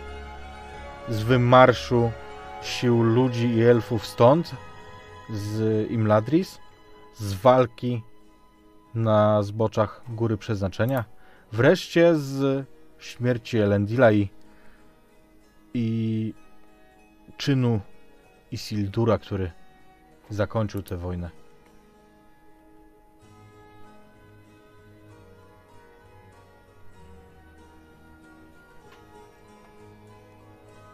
Kto z was ruszy pierwszy do tych drzwi? Bo jakoś tak sobie wyobraziłem, że to wygląda tak, że hobbici idą przodem dziarsko na przygodę, zwłaszcza Daisy, natomiast reszta, że gdzieś bez takiego pośpiechu. Natomiast może się mylę. Ja bardzo bym chciała iść pierwsza, podejść do tych drzwi, ale wiem, że to jednak jest próba Morweny, więc jak już tylko będziemy blisko, to ja przestanę i odwrócę się i spojrzę na nią. Wydaje się, że Morwenie to najmniej się śpieszy ze wszystkich tutaj zebranych do tego. No ale idzie. Myślę, że przemierzę jeszcze wzrokiem.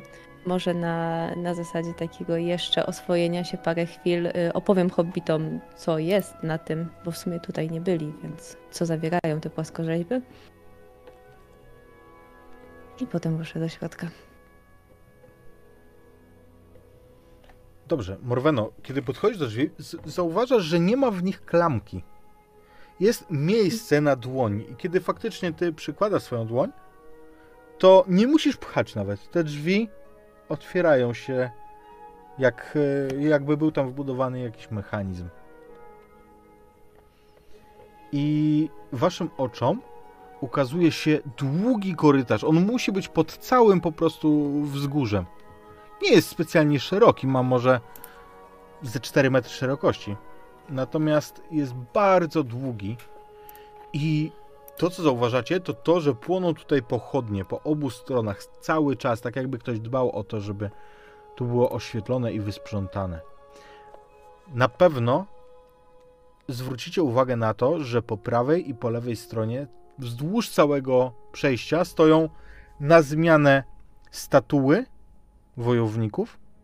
I tu Morwena i Filmaris bez rzutu. To są wojownicy w zbrojach z okresu Ostatniego Przymierza. To są takie typowo stare, numenorskie zbroje. Natomiast co drugie, to są właśnie same zbroje. Nie statua, tylko zbroja na takim manekinie stojaku. I na zmianę kolejna statua i zbroja, statua i zbroja. Na końcu widzicie to, choć to są małe kształty z tej odległości, ewidentnie są 3 statuły większe od innych, które są umieszczone na końcu korytarza, także go zamykają. Są naprzeciwko was. Ja zmierzam w tamtą stronę, znaczy rzucam okiem na posągi, które mamy po obu stronach, ale w sensie te statuły, ale i te bezpośrednio do celu. Jak robisz pierwszy krok w tym korytarzu, to aż na chwilę jesteś zawahana sama, kiedy słyszysz to echo swojego kroku, który tutaj jest postawiony. Tak jakby, pomimo że ewidentnie tutaj ktoś dba o porządek, jakby dawno nikogo tutaj nie było. Ale wchodzisz. A za tobą wchodzą twoi przyjaciele. Echo nagle na pewno jest przyjaźniejsze. Uważnie będzie się przyglądał szczególnie statuom i zbroją, patrząc jak stare są, jak dobrze wykonane, z jakiego czasu mogą pochodzić. Starożytne w większości, ale nie wszystkie. Nic nie mówi, trzymając się trochę na uboczu, po prostu podziwia. I Harsicie, zwrócisz uwagę na jedną, zaraz przy wejściu, a w zasadzie nie na całą zbroję, bo ona, jej tutaj nie ma w całości. Natomiast zwrócisz uwagę na hełm, bowiem jest to identyczny hełm do tego, w którym wyruszył Hromgar, twój brat. A. To niemożliwe przecież, żeby to był ten sam, ale jest identyczny. Być może ten, który nosił mój brat, był wzorowany na jakimś innym, jakimś tradycyjnym wzorze, który został opracowany dawno, dawno temu. Wiele wieków, wiele lat. Ale przyglądam mu się szczególnie, szukając, jakby potwierdzając podobieństwa i szukając ewentualnych różnic. Być może szukając jakiegoś znaku szczególnego jego autora lub czegokolwiek, co mogłoby im powiedzieć o nim coś więcej. Zatrzymuję się pewnie przy nim i spędzam tam dłuższą chwilę. Aha, chcesz się przyjrzeć takim fachowym okiem? Myślę, no, że... jakby nie powiem, że płatnerza, tak, ale wiesz, krasnoludy wszystkie się choć trochę znają na tym. Tak, bo myślę sobie, że mimo tego, że jesteśmy tutaj w trochę innym celu, to jest na tyle ciekawe i dotyczy zresztą mojego brata. Bardzo ważnej osoby w moim życiu, że na pewno się przy nim zatrzymam na dłużej. Przyszmy więc na rzemiosło? Lud jakiś? Rzemiosło. Może być rzemiosło. Chyba najsensowniejsze. Wiesz co? A ja sobie spalę nadzieję. Proszę uprzejmie. Bo tak sobie myślę, że to jest dla mnie istotne i zobaczenie tego hełmu tutaj właśnie w tym miejscu też ma dla mnie duże znaczenie, biorąc pod uwagę, jak dawno już nie widziałem swojego brata i jak bardzo chciałbym go znowu ujrzeć. To jest sukces. Sukces. Harsicie, z tyłu tego hełmu, kiedy tak go oglądasz, wiesz, zakładam, że go nie zdejmujesz z tego stojaka, tylko zaglądasz, z tyłu jest charakterystyczne wgłębienie, wgniecenie w blaszę. Jak ono powstało? Bo miałeś w tym swój udział. Myślę, że to było jedno z wyzwań, kiedy byliśmy jeszcze młodzi. Niejednokrotnie walczyliśmy ze sobą. Oczywiście w ramach treningu, wiadomo, wypróbowując nową broń, albo po prostu bijąc się jak to młode, pełne energii krasnoludy, które próbowały udowodnić sobie, kto jest lepszy. I myślę, że to wgłębienie powstało w dosyć charakterystyczny sposób, a mianowicie mój brat, Hromgar, miał całą pełną zbroję, której częścią był właśnie ten hełm. I ona była na tyle obudowana i na tyle duża, że nie było do końca widać, jeżeli człowiek się nie przyjrzał odpowiednio, kto tak naprawdę ukrywa się w tej zbroi. I kiedy Harsid bił się, nazwijmy to trenował, z kimś, kogo posądzał o to, że jest jego bratem, najstarszym bratem, bardzo sprawnym, jeśli chodzi o sztukę wojenną i walkę. Zupełnie zaskoczyło go to, jak jego brat mylił krok, albo jak czasem popełnia jakieś proste błędy i jakby zupełnie nie doceniając wagi tego faktu, potraktował tę osobę o wiele ostrzej, tak jak potraktowałby swojego najstarszego brata, który zawsze doskonale wiedział, co robi. I tak powstało to wgłębienie, kiedy Harsid z ogromną siłą wraził swój, no cóż, treningowy, stępiony topór, ale jednak topór, tak, że osobie noszącej zbroję prawdopodobnie zadzwoniły wszystkie zęby. I dopiero kiedy padła na ziemię, okazało się, że W tym pełnym zestawie nie siedział Hromgar, jego najstarszy brat, tylko młodsza siostra Harfiona, która najwyraźniej postanowiła pokazać braciom, że ona również potrafi operować mieczem czy toporem. I była to godna walka, aczkolwiek od tamtej pory zdecydowanie większą wagę przykładaliśmy do tego, z kim i w jaki sposób walczymy, tak aby nie powstał żaden trwały uszczerbek na niczyim zdrowiu. Od tamtej pory również Harsid częściej ćwiczył z Harfioną, aby upewnić się, że już nigdy nie popełni takich błędów, jakie popełniła w trakcie tego spotkania. Hromgar był wściekły. Och, jaki był wściekły. Ale postanowił, że zachowa to jako pamiątkę tego wyjątkowego wydarzenia. I to jest ten hełm.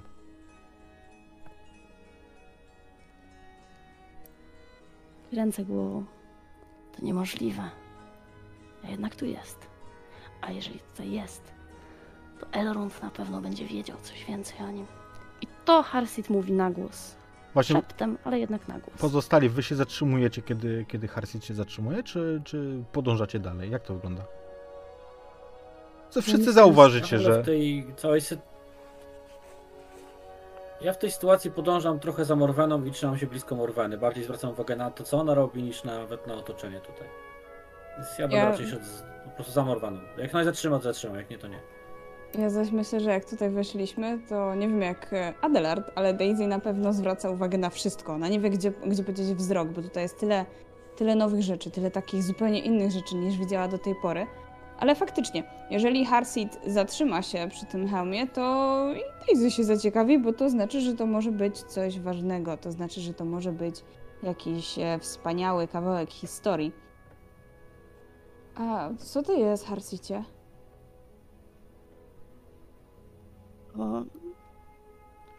To hełm mojego brata, mała Daisy. Aczkolwiek nie potrafię wymyślić żadnego powodu, dla którego jego hełm miałby znaleźć się właśnie tutaj. Mam jednak nadzieję, że Elrond będzie w stanie wyjaśnić mi to. Powiedzieć mi, co tutaj robi, a być może powiedzieć coś więcej, bo choć mój brat wyruszył już dawno temu z domu, i wiem też dokąd. Być może Elrond wie coś, czego ja nie jestem świadom. Być może wyjaśni mi, w jaki sposób mój brat, spadkobierca naszego rodu, rozstał się z najważniejszym dla siebie elementem uzbrojenia. Nie wyobrażam sobie, jak mógłbym zostawić gdzieś mój topór, a jednak on zostawił tutaj swój hełm. Ja myślę, że kiedy zaczęła się ta rozmowa, no to Morwena się zatrzymała i odwróciła faktycznie, żeby zobaczyć temat tych dywagacji. I nie podejdzie, po prostu będzie czekać i obserwować. Widzicie, może on się jakoś przysłużył. Może chciał zostawić swój hełm tutaj. Tak, żeby może został poetą i hełm mu się już nie przyda. O! Hromgar poetu. Myślę, że prędzej elfy zajęłyby się życiem w podziemiach i kuciem w kopalniach, niż mój brat postanowiłby porzucić wojenne rzemiosło. Ale cóż, pozostaje mi mieć nadzieję, że stoi za tym jakaś intrygująca historia. Prędzej czy później się dowiemy, ale nie z tego powodu tu jesteśmy.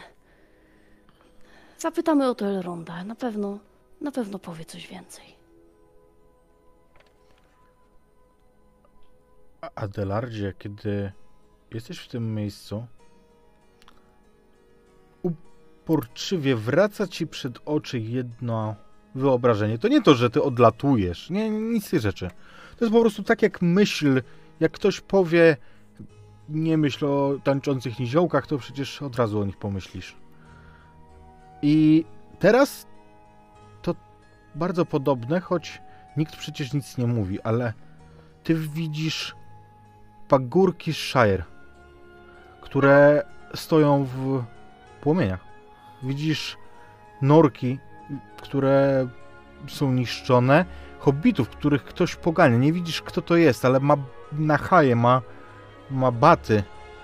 Oni tam cierpią i ty co chwilę, wiesz, odrzucasz to wyobrażenie na zasadzie, cóż za głupota, ale po chwili znowu sobie to wyobrażasz i im dalej wchodzisz, tym bardziej to czujesz. A twoja rana, ślad po niej, pulsuje, nie powiem, że bólem, bardziej zimnem, które promieniuje z tego miejsca. Ja myślę, że w tym momencie pierwsze co zrobię, to poszukam jakiejś ławeczki, czy jakiegoś sklepienia. Nic nie będzie takiego? Do siedzenia nie. Nie, a to jakaś ściana do oparcia w takim razie. To są takie kolumny pomiędzy nimi, nie? Mhm. To się chciałbym oprzeć i złapać właśnie ręką za tą ranę i zamknąć oczy i postarać się uspokoić. Wszyscy to zauważycie. Daisy, ty na pewno, a kiedy ruszysz, zakładam, w stronę Adelarda, będziesz czuła, jak niesamowicie ciężki zrobił się przedmiot na twojej szyi. To czujesz tak, jakbyś tam miała, nie wiem, kowadło. Jakbyś miała się złamać za chwilę. Wystałem na chwilę, ale jeszcze raz spojrzę na Adelarda i spróbuję iść w jego stronę. Myślę, że rozwiążmy to testem twojej, jak się mówi, walor, męstwa. Dobrze. Zatem mężnie idę w stronę Adelarda, mimo wszystko. Stawiam krok za krokiem, czując, jak ciężkie brzemię mi ciąży. Ale tam jest mój kuzyn. Kuzyn, który potrzebuje pomocy. Kuzyn, który wiele wycierpiał ostatnio. I teraz ja muszę być dla niego tak, jak on był dla mnie.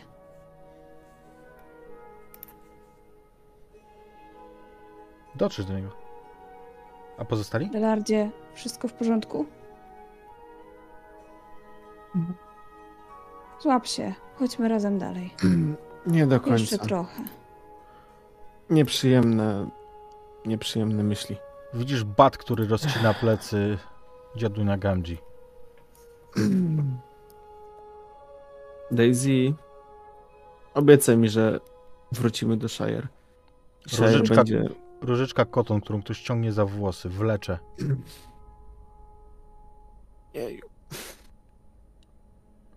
Gruba z Bolger. Mam okropne wizje. Ktoś uderza jego głową o ścianę wewnątrz norki. Widzisz, jak zostawia czerwone ślady. I też poproszę cię o test twojego męstwa, albo mądrości, jak wolisz, bo to jest test grozy. Wolę mądrości.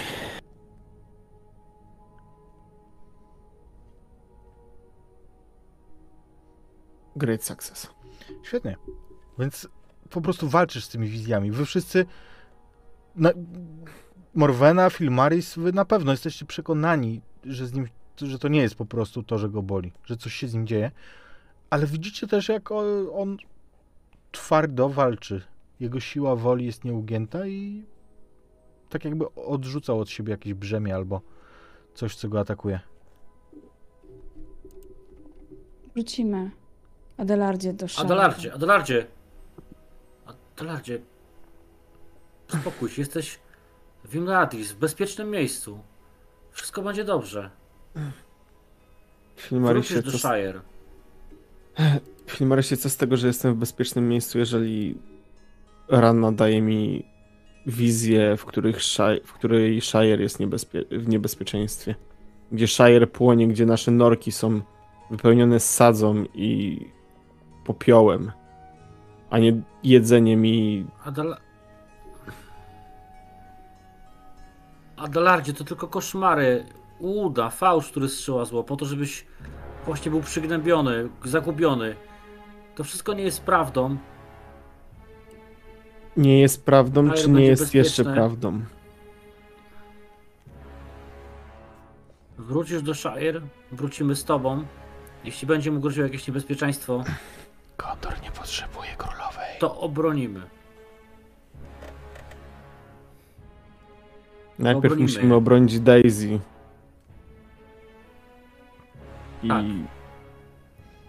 I jej brzemię. Wydaje mi się, że jak obronimy Daisy, to i Shire będzie bezpieczny. Co to za ruda przybłęda? I patrzę jeszcze spoglądam na Morwenę, szukając potwierdzenia. Shire jest bezpieczny. Mówię to, ale patrzę na nią. Ja skiwam spokojnie głową. Shire jest i będzie bezpieczny. Tak, ja usłyszałem, jak usłyszałem te dziwne głosy w głowie. Dziwne głosy. Jakie głosy? No, a takie tam.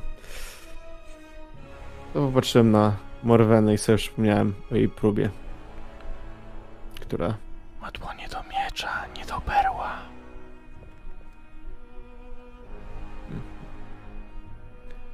Więc tak. Staram się uspokoić, staram się odciąć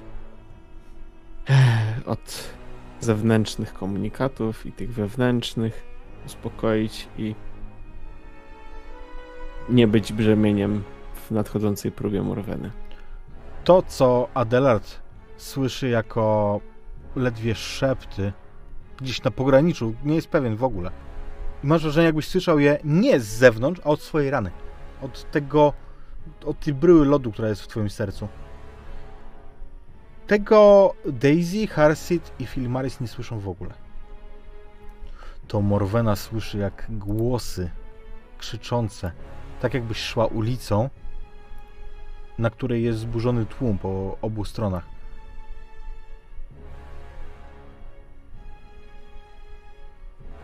I dla mnie jest jasny ciężar tej próby, bo doskonale wiem i jakaś część mnie zgadza się z tymi głosami i nie wierzy w to, że mogłabym iść dalej.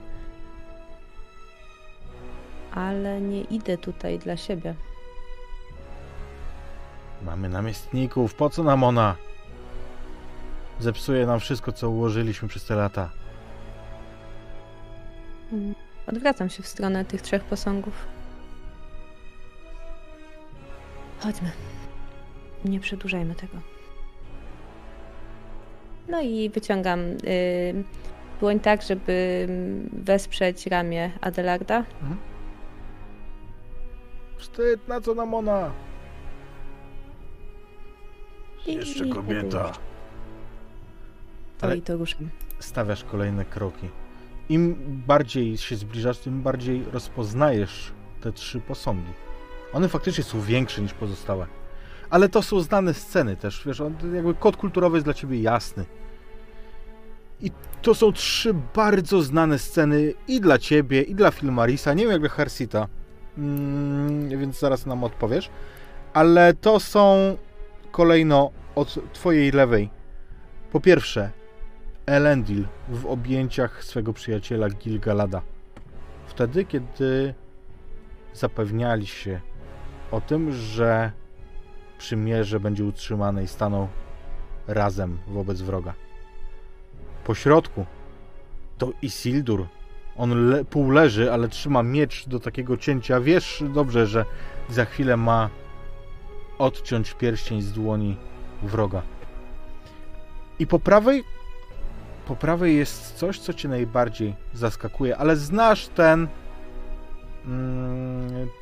wiesz, jak wygląda to przedstawienie. Bo to jest Beren.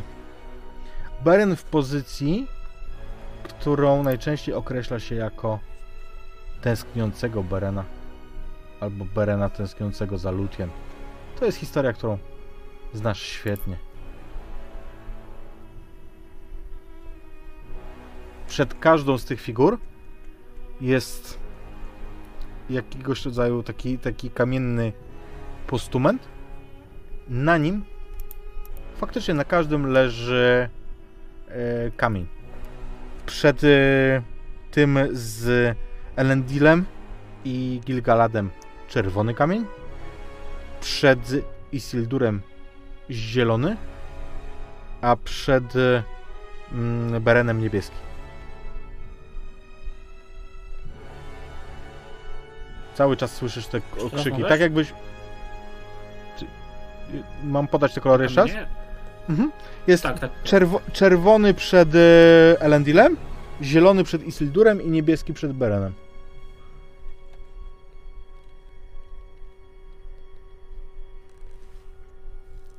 Cały czas słyszysz te... Tak jakbyś była, wiesz, pośrodku jakiejś drogi wstydu. Jaką znamy z innego miasta. Słyszę te dzwonki. I pozostali, jeżeli docieracie, stajecie za Morweną, to widzicie, że ona stoi przed tymi trzema posągami.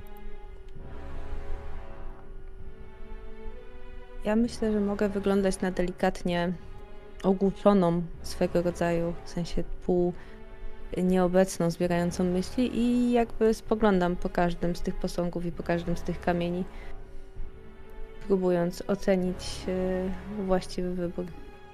Ale jest to trudne. To prawda. Morweno, to co? Morweno, twoja... że ta próba polega na wyborze.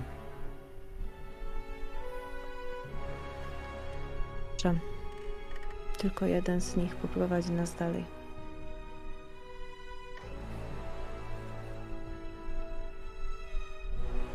Isildur, ten, który wygrał wojnę, a jednocześnie przegrał... Właściwie wygrał bitwę, a przegrał w pewnym sensie wojnę. I przegrał walkę o swoją duszę. Ale pokonał Saurona.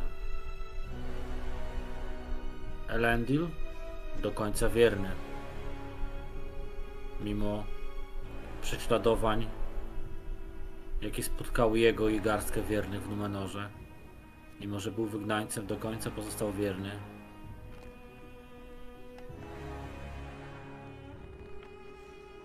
Beren, symbol prawdziwej miłości, w której nawet różnica między rasami nie jest w stanie powstrzymać.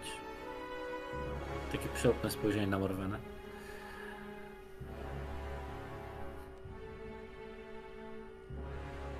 Który osiągnął do końca właściwie to wszystko, czego pragnął.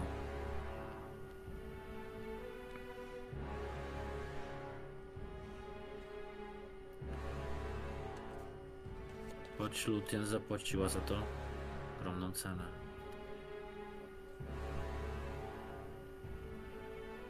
W każdej z tych historii płynie jakaś lekcja. Elf dobrze mówi, Filmaris wie. Jaki ciężar niosły za sobą te historie, jaki ciężar konsekwencji niosły wybory tych osób. Pytanie brzmi, jakiego wyboru ty dokonasz, Morweno, i która z tych historii najbardziej do ciebie przemawia? Na jakie konsekwencje jesteś w stanie się zgodzić? Które z nich jesteś w stanie ponieść, a które nie są właściwe? Myślę, że Hartisz mówi bardzo mądrze. Być może to nie ma jednej dobrej odpowiedzi. Jest dobra odpowiedź dla Morweny. Teraz musisz wybrać swoją drogę? Na to wygląda. Jakkolwiek nie wybierzesz. Bo możemy ci. A przynajmniej ja spróbuję. Ja tylko zrobię jeszcze krok bliżej do Morweny. Nic nie mówię.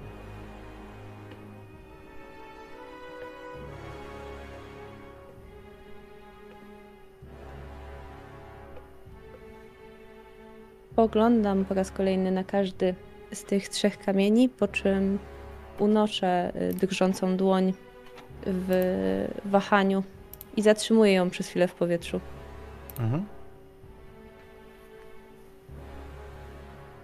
Przez moment kierując się od jednego do drugiego, aż w końcu sięgam po czerwony. Na pewno? Nie. Na pewno nie. Kiedy po niego sięgasz, czujesz tak. Lodowate zimno bijące od kamienia. Tak, zanim go chwycisz. Mhm. Sięgam w stronę... Środkowy był niebieski? Środkowy był zielony. Zielony. Sięgam w stronę zielonego. Czujesz... Ja tak... Czujesz, jak... Przebiega twoje palce nieprzyjemne mrowienie. To zimno też było nieprzyjemne. Mhm. A w stronę ostatniego? Czujesz gorąco, również nieprzyjemne gorąco, które tak jakby parzyło cię, choć nie dotykasz wcale tego kamienia. Każde z tych uczuć jest nieprzyjemne. Chłód, mrowienie, żar. Przechodzę jeszcze przez moment krążydłonią i spróbuję złapać zielony kamień. Mhm. Ten naprzeciw mnie. Ten sprzed Isildura. Tak. To nie jest problem, żeby go złapać. Także jeżeli po prostu go łapiesz, to... To jest zaskoczenie, że jest to takie proste. O ile same sekundy przed są trudne. I jak go łapiesz, to nie czujesz już tego mrowienia. Mhm. Po prostu trzymasz kamień. Duży, ładny, szlachetny, zielony kamień. Pozostałe dwa cokoły obniżają się, tak jakby traciły na znaczeniu. A pod kamieniem... Tylko dopowiem, pod kamieniem widzisz w języku elfów kilka słów wyrytych. Gniew, zemsta, wojna.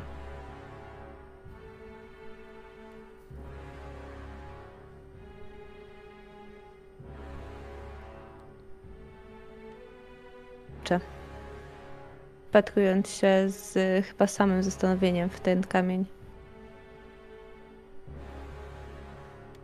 I w słowa pod nim wyryte. Ja patrzę z niepokojem takim na Morwenę.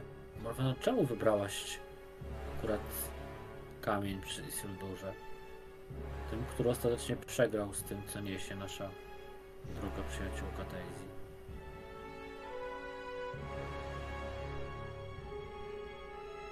Wpływu na przeszłość. Mamy wpływ na przyszłość. Jeżeli nie zmierzę się z tą przeszłością, to nigdy z nią nie wygram.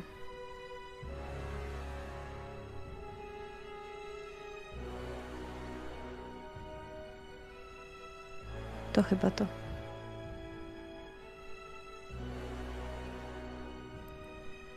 Te oszczercze głosy milczą od chwili, kiedy... Teraz się uświadamiam sobie, że nie słyszysz ich od momentu złapania kamienia.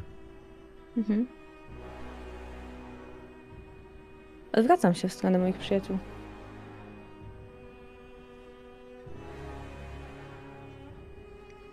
Ja się uśmiecham do ciebie, dumna, bo wiem, że właśnie przeszłaś swoją próbę.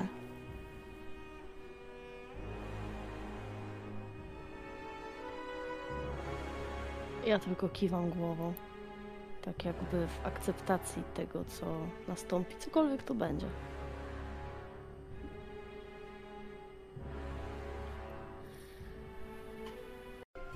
No i trafiliśmy na zepsutą Mizu.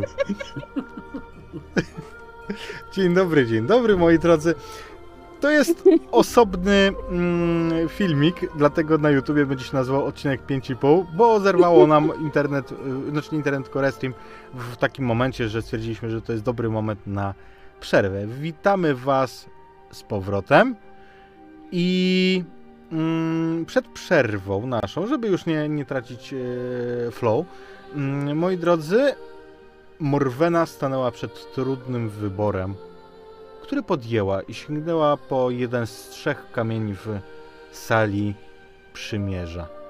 Myślę, że zaczniemy tę opowieść, chyba że chcecie jeszcze coś tam pod ziemią zagrać, ale że zaczniemy tę opowieść w momencie, kiedy wychodzicie z sali na zewnątrz. Co wy na to?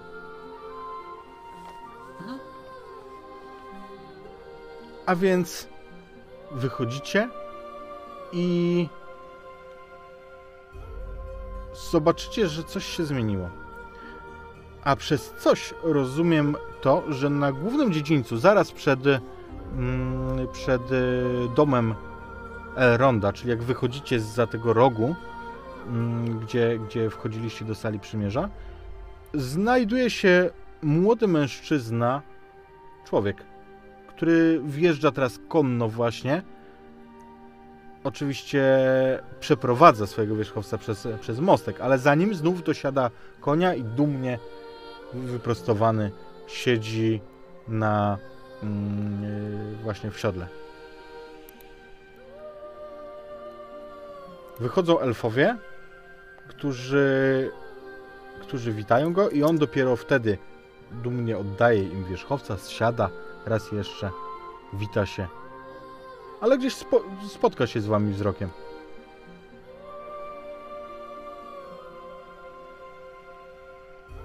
Reagujecie jakoś na tę zmianę, czy pozwalacie mu wejść?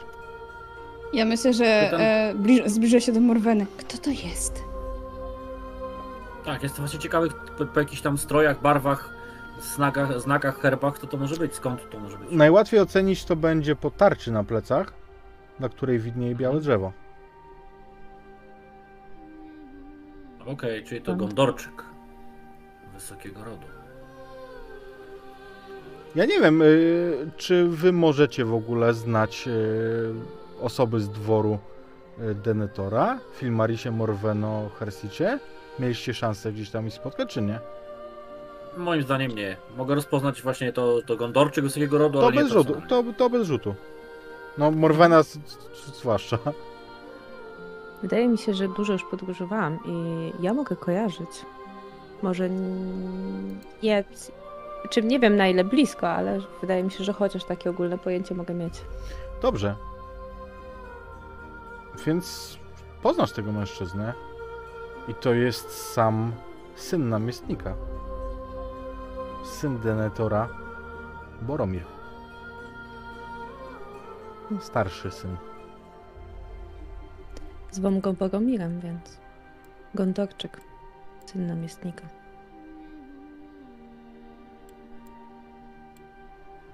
Znać po postawie, że niemal i wyglądzie niemal najczystsza krew Numenoru płynie w jego żyłach.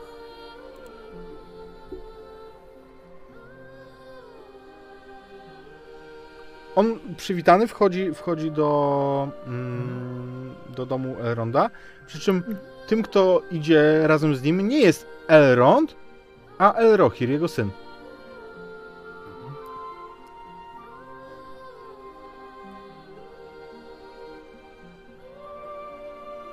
Zbiegowisko się tam rozchodzi, wiecie, tam odprowadzają konia, przeludnia się. Gdzie wy chcecie się udać?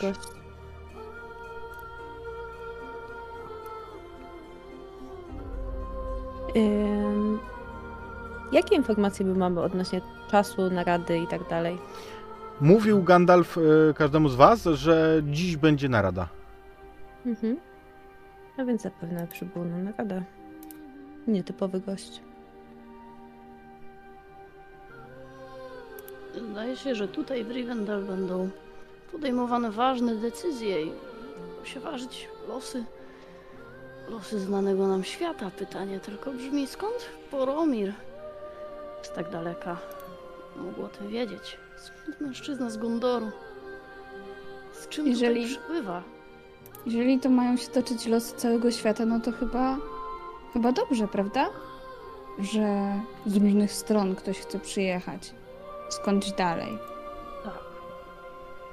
Kiedy Daisy to mówi, znów robi się jakieś zamieszanie przy moście i widzicie, że tamtędy przejeżdżają wierzchem po moście elfowie. W Filmarisie dla ciebie to jest jasne, że elfickie konie potrafią przejść ten most z jeźdźcem na grzbiecie. Elfowie, ale jakby inni niż tutejsi Daisy. Zupełnie inni. Dla waszych oczu. Filmarisie, ty od razu ich rozpoznasz. Teraz Filmarisa zapytam, kto to. Ty rozpoznasz od razu na czele księcia. Legolasa. Tak, właśnie jego. Przecież nie mogę tego zrobić, Mizu, zobaczcie to. Tam musiał być Legolas. Orlando. Daisy to moi dalecy krewniacy z Mrocznej Puszczy. Sam książę Legolas, syn króla Tranduila. A więc i on będzie brał udział w naradzie? No to wygląda, że spotkają się tu wszystkie dobre istoty Śródziemia. Ja myślę, że akurat tutaj to spotkać się miał okazję, jak się pojawi gdzieś Phil Maris. W pobliżu to... McVannen. Legolasie. McVannen. Rad jestem, że cię widzę. Ciebie też, ale... Zmizerniałeś. Co cię trapi? I kim jest twoja kompania? Tak. Patrzy na krasnoluda. Jak to mówią, nic nie umknie oczom elfa. A to moja kompania, rzeczywiście, dobrze to rozpoznajesz. To mogę powiedzieć grupa moich przyjaciół, z którymi wiele przeżyłem w ostatnich dniach, tygodniach. Ważnych i trudnych chwil. Można ich polegać. Na każdym z nich można polegać. Celowo to zaakcentowałem, patrząc na krasnoluda. To jest... moi przyjaciele z kraju hobbitów, z Shire. Zresztą zdane ci było chyba poznać ich pobratymca, właściwie wuja jednej z nich, Bilbo Bagginsa. Gościł Legolas... w naszych pałacach, z tego co wiem. Legolas kiwa... się oczywiście. Kiwa głową. Nie odzywa się w ogóle, kiedy hobbici są mu przedstawieni.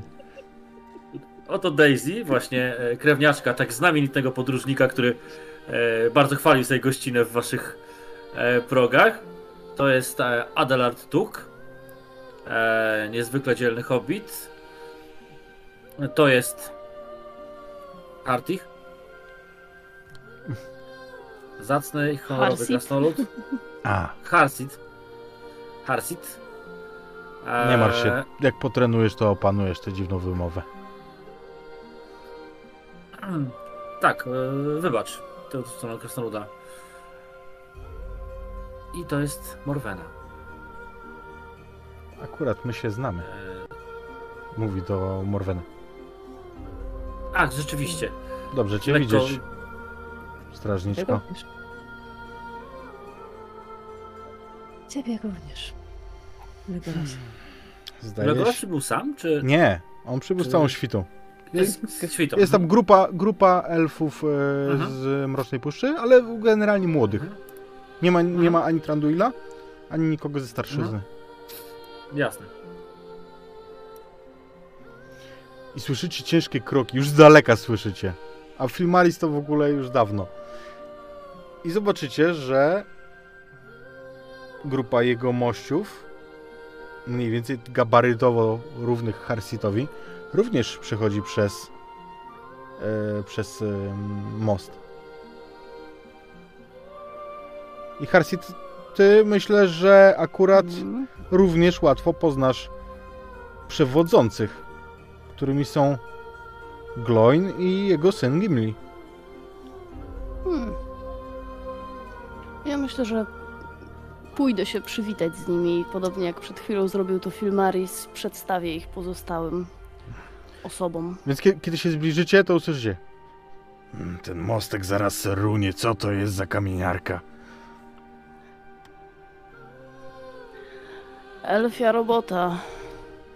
Moi drodzy kuzyni, elfia robota. Delikatne to, wątłe, a jednak zdaje się trzyma. Kawał poważnej armii mógłby przejść tędy, ale... Nawet nie wiecie, jakże cieszą się moje oczy na wasz widok.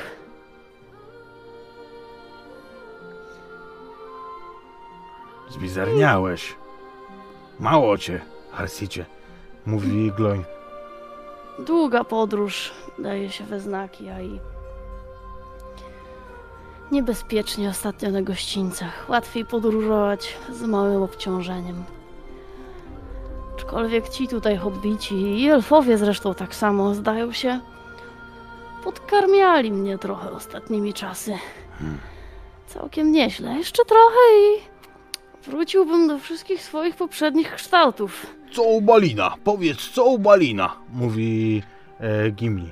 Możeś coś słyszał? A rzecz w tym właśnie, że w tamtą będę zmierzać stronę, bo Balin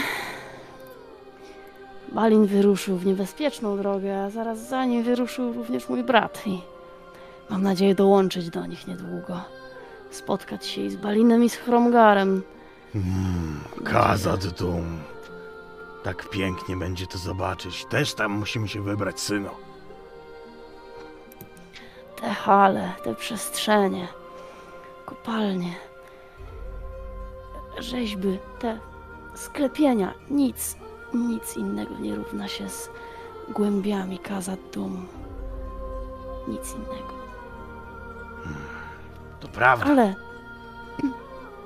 to moi towarzysze i przedstawiam po kolei Filmarisa, Morwenę, Daisy i Adelarda. Dodając również słowo wyjaśnienia na temat krasnoludzkich towarzyszy. No i faktycznie oni wszyscy kierują się na wskazane miejsce. Jeżeli kogoś zapytacie, to usłyszycie, że gromadzą się wszyscy na wschodnim tarasie w domu Elronda. W Filmarisie dla ciebie to jest jasne, że to jest miejsce wszystkich takich najważniejszych narad. Zawsze to się dzieje tam. Ciekawe, czy przybędzie ktoś jeszcze z, tak mówię do moich towarzyszy, z Szarej Przystani i z Lothlorien. Ciekawe, czy jeszcze może ktoś z Shire'u przybędzie inny. Obawiam się, że to my jesteśmy delegacją. Shire'u. Też wydaje mi się tak, droga Daisy. No i oczywiście Bilbo. Nie zapomniałem o Bilbo. Najbardziej znamy Hobbicie. Póki co. Na szczęście lepszej delegacji nikt nie mógł sobie wymarzyć. O, uśmiecham się, spoglądając na Hobbitów. Zacne krasnoludzie, jak rozumiem, to twoi pobratymcy z Erebolu.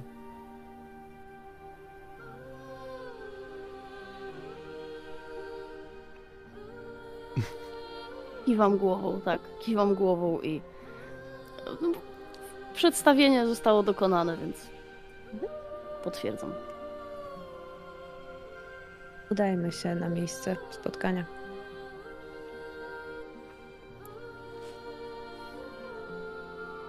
Kiedy idziecie, spotykacie bliźniaków Elladana i Elrohira, którzy wyglądają jak młodsza wersja swojego ojca, ale między sobą są nie do odróżnienia.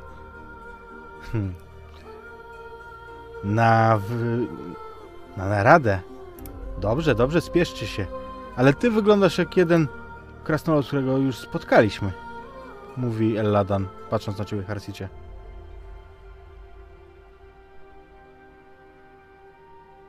Aliście, mówisz. Tak się składa, że miałem pytać o Ronda, ale przecież wy równie dobrze możecie wiedzieć coś na ten temat. Czego chcesz wiedzieć? Mój brat był tutaj. Hromgar. Nie było go tu. Hromgar mówisz. Hromgar. Jego hełm. Zdaje się, że w waszej podziemnej zbrojowni znajduje się jego hełm. To na pewno jego. Nie pomyliłbym go z niczym innym. To jego. Już tak mówimy. Spotkaliśmy Hromgara. A jakże? Ale nie tu. U stóp gór, ale dawno temu zmierzali z kompanią do tej waszej kopalni. Ale hełm znaleźliśmy dużo później. I leżał u wrót. Znasz wrota Mori, krasnoludzie? Ach, słyszałem o tych niezwykłych drzwiach, jednych z niewielu strzegących dostępu do bogactw podziemia, ale jakże to możliwe? Jest tam jezioro i właśnie nad nim znaleźliśmy ten hełm. Ależ Hromgar nie rozstawał się z nim nawet na krok. Więc pewnie jest gdzieś tutaj. Nigdy nie zostawiłby swojego hełmu. Wzruszają ramionami. Jakby nie widzisz tam żadnego współczucia w ich spojrzeniu. Mhm. Czy spotkaliście go osobiście? Mówicie dawno temu. Wcześniej, tak. A hełm znaleźliśmy na ostatniej wyprawie. Może w zeszłym roku. Ale kiedy go widzieliście, był w dobrym zdrowiu. Tak. Wszyscy byli. Zaiste dziwna to sprawa, ale mam nadzieję przekonać się o tym osobiście. Wybierasz się do Mori? Jeżeli tam prowadzą ślady mojego brata, a na to wygląda, to jedynie potwierdzenie. Wasze słowa są tego świadectwem. Tam będzie więc prowadzić moja droga. To przerażające. O, Nic, Moria, to piękne miejsce. Nic co dobre nie powinno schodzić tak głęboko pod ziemię. To miejsce dla poczwar i zła. Chciałoby się powiedzieć, że nic co pewne i solidne nie powinno mieć tak delikatnej, wątłej konstrukcji, ani wspinać się tak wysoko w niebo, grożąc tylko upadkiem z większej wysokości, a jednak oto jesteście i budujecie swoje wysokie domy i wspaniałe iglice. Każdy z nas patrzy w swoją stronę, drogi elfie. Każdy z nas patrzy w swoją stronę. Znajdź drogę, przyjacielu. Mówi pojednawczo młody elf. Znaczy młody. Filmarysie, czy synowie Elronda są starsi od ciebie? Nie, są młodsi ode mnie. Są młodsi, ale no, z punktu widzenia Harsita muszą być wyraźnie starsi od niego. Absolutnie, natomiast na elfy są młodzi. No. Na elfy są, elfickie standardy są młodzi. Harsit jeszcze tylko zastanawia się, czy o logiczniejszym byłoby zostawić tutaj hełm, czy prosić Elronda o to, żeby mógł zabrać go i dostarczyć bratu, kiedy już go spotka, ale to być może rozstrzygnie się przed dalszą drogą, przed dalszymi decyzjami. I faktycznie spotykacie się u Elronda na tym wschodnim tarasie. Ustawiono tam krzesła, także wszyscy siedzą w kręgu. Jest tam Gandalf, sam gospodarz. Jest ten gondorski młodzieniec Boromir. Krasnoludy, których przywiódł Gloin z Gimlim. No oczywiście elfowie z Mrocznej Puszczy. Są też miejsca dla was. Żadnych innych elfickich poselstw już nie ma, tak się rozgląda. Nie, nikt nie przyszedł. Okay. Nie, to nie jest dobra muzyka. O, to będzie lepsze. Witajcie, mili goście, mówi Elrond, kiedy wszyscy już zasiadają.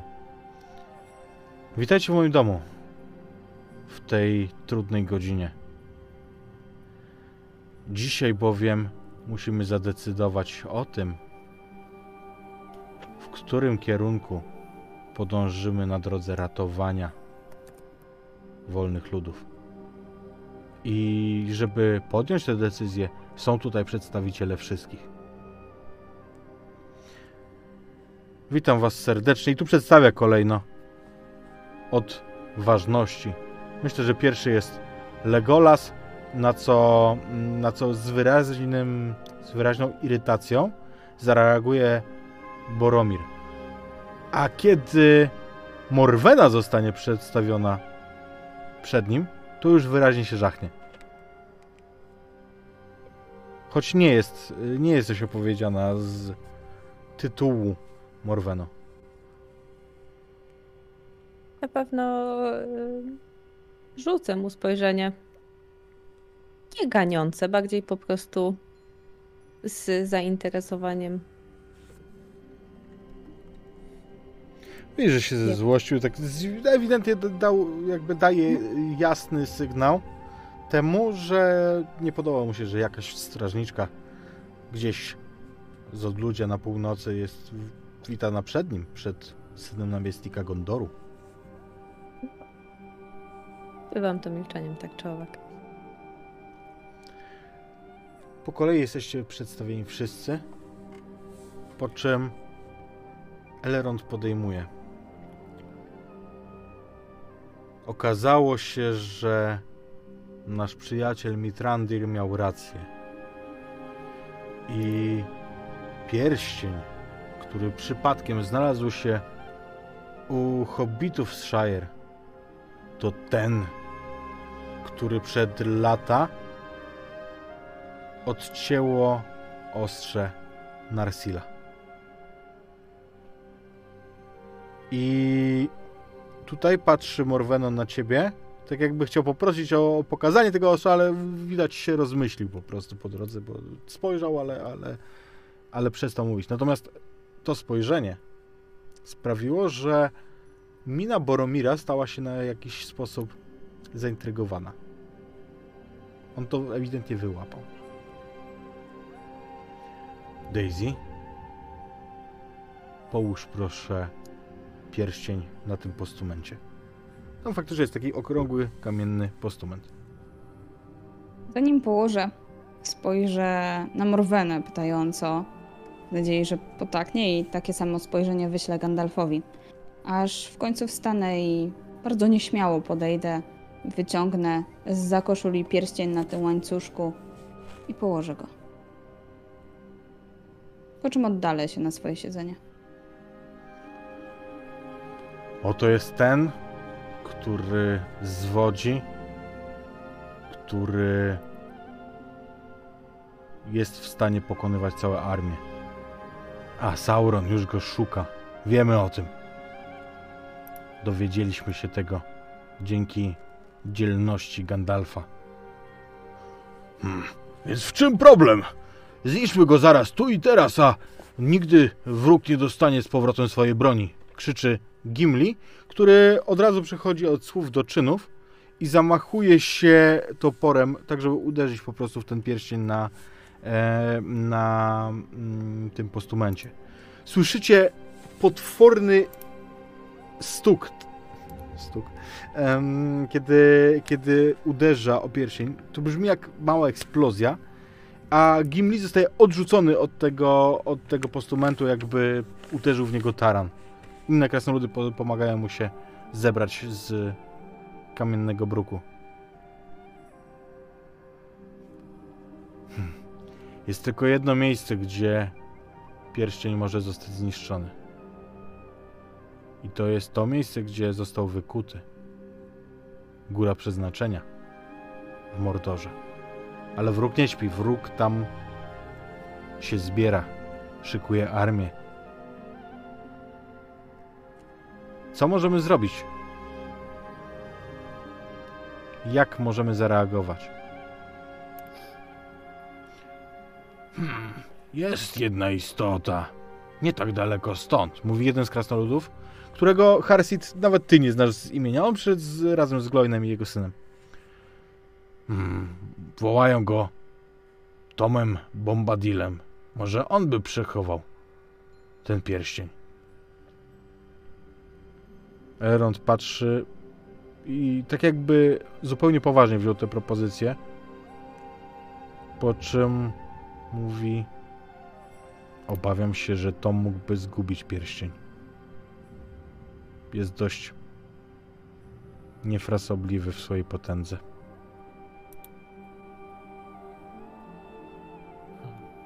Gandalfie?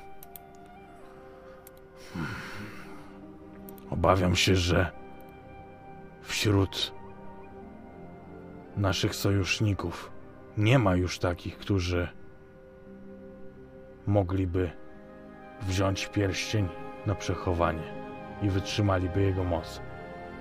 Obserwowałem przez lata hobbita, wuja obecnej tu, Daisy. Nawet na tak odporne istoty jak oni, pierścień ma kolosalny wpływ. A co by się stało, gdyby jego mocy dostąpił ktoś naprawdę potężny? Mielibyśmy nie jednego wroga, a dwóch. Pierścień trzeba zniszczyć. A czy nie możemy wysłać pierścienia za morze? Tam są potężniejsi od nas. Tam na pewno nie sięga dłonie przyjaciela. Tam są Walarowie. Tam jest potęga elfów. Elrond patrzy długo. Masz rację, Filmarisie. Ale kto zagwarantuje nam, że pierścień nie opęta po drodze załogi statku, który go przewiezie? Kto zagwarantuje, że wówczas nieprzyjaciel nie weźmie nas w kleszcze od wschodu i od zachodu? A słyszę, że teraz i na południu obudziło się zło.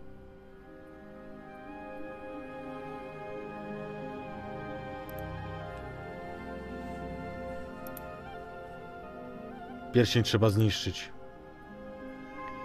Trzeba zanieść go tam, gdzie został wykuty. Co myślicie, że pierścień można po prostu gdzieś wynieść? Tak potężną broń? Zresztą nikt nie może po prostu wejść do Mordoru, mówi arogancki Boromir.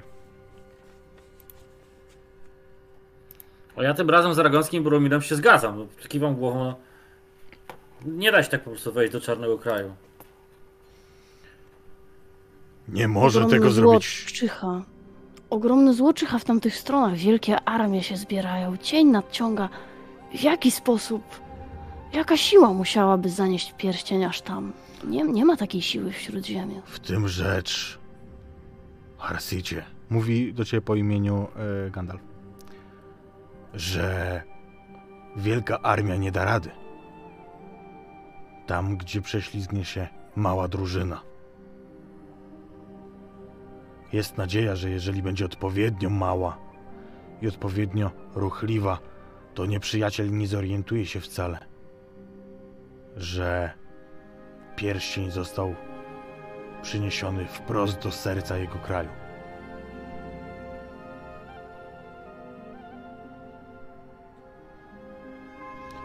Ale kto poniesie pierścień? Może Morwena? Jesteś z krwi Elendila. A tutaj Boromir prostuje się i widzicie rozszerzone jego oczy. Nikt z nas nie ma tak królewskiej krwi w sobie jak ty. Królewska krew może nie wystarczyć. A może ty to zrobisz, Gandalfie? Mówi Elrond.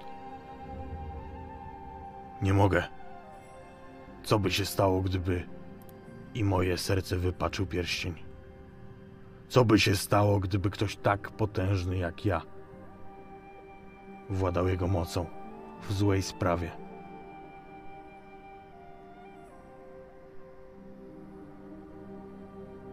Dlatego też to nie mogę być ja, mówi Elrond. Moglibyśmy wykorzystać tę broń przeciwko nieprzyjacielowi. Wiecie, co się dzieje na wschodzie? Wiecie, jak się broni Osgiliath? Moglibyśmy wziąć tę broń i wykorzystać ją przeciwko nieprzyjacielowi. I tutaj powoli kolejne osoby włączają się do dyskusji już bez czekania na swój głos. Powoli po prostu zaczynają na siebie wzajemnie krzyczeć, przerywać sobie i powoli robi się trochę jak na polskim konwencie. Myślę, że w pewnym momencie powiem dość cicho. Ja dobrze się skradam. Myślę, że wiesz, jak to powiesz, to w ogóle zniknie w tym krzyku, gdzie oni na siebie krzyczą. Ja usłyszałem, jak Daisy! Ja właśnie jak Daisy powiedziała, że ona się dobrze składa, to ja w tym momencie... Skrada, nie składa! Skrada. Ja w tym momencie wstałem i zacząłem uderzać rytmicznie parasolką, co by wzbudzić zainteresowanie reszty. Stukać, tak. Ja zabiorę pierścień. W końcu uciszysz Daisy. A Daisy, a myślę, że to zrobimy sobie na mechanice posłuchania.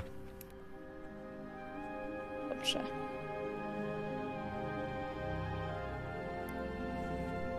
To coś mam rzucić najpierw, prawda? Tak, najpierw rzucasz na przedstawienie się jakby.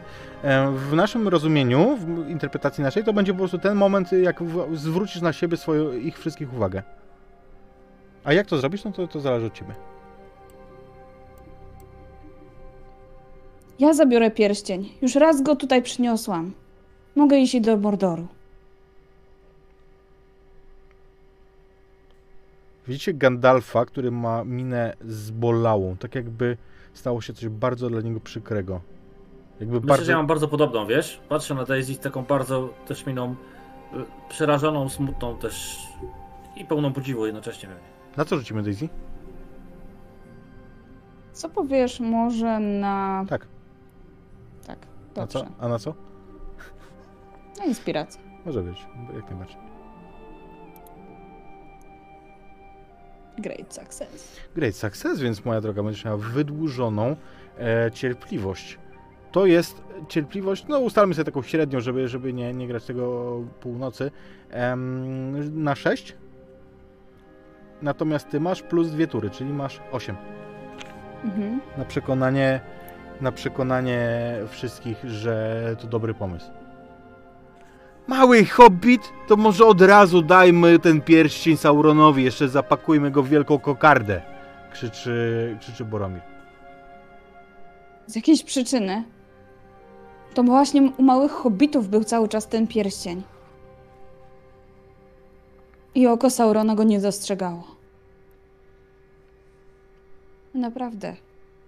Potrafimy całkiem dobrze się skrywać. Nie tylko przed innymi, ale też i przed Wielkim Okiem. Ja spoglądam, chcę uchwycić spojrzenie Morweny.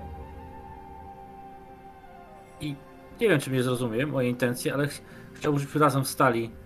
Tak jak daję znak, jakby stanęli obok Daisy. Mhm. Mały hobbit nie będzie sam.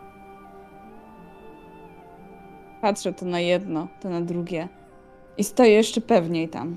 Rzuć sobie Daisy najpierw, a zaraz ci, którzy będą się przyłączać, po prostu dołączą się do tego posłuchania. Może tym razem na przekonywanie. Znowu wielki sukces. Masz już 2 z 6. A pierwszy to nawet był z tym, z Gandalfem. Tak, ale to już, to jakby teraz zbiera właściwe przekonywanie. Tam to było na przedstawienie się. Filmarisie, okay. Czy ty dołączając się, chciałbyś właśnie swoją pomocą rzucić? I czy zachowanie Morweny możemy potraktować jako pomoc? Tak, ja myślę, że zdecydowanie stanę pewnie właściwie koło, czy tam bardziej za plecami Daisy. Więc masz plus 2 kości od Morweny. Nie wpisuj sobie tej nadziei, Morweno, bo i tak po tej sesji będzie się czyścić. Mhm.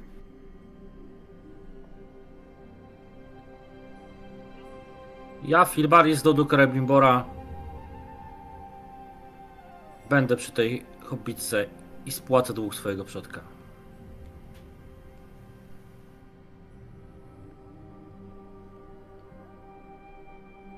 Czuliśmy.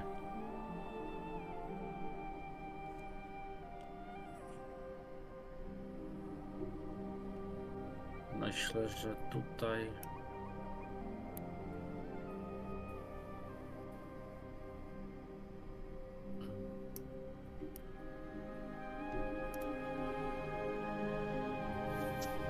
Czy to może być inspiracja? Jak najbardziej.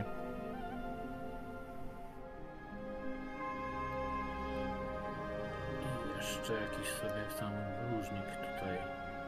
Myślę, że wierny tutaj pasuje absolutnie. Jak najbardziej.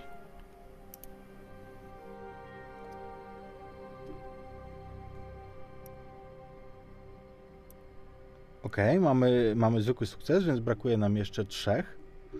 I runa. Jeśli mogę. Myślę, że Harsip też w tym momencie się podnosi i mówi: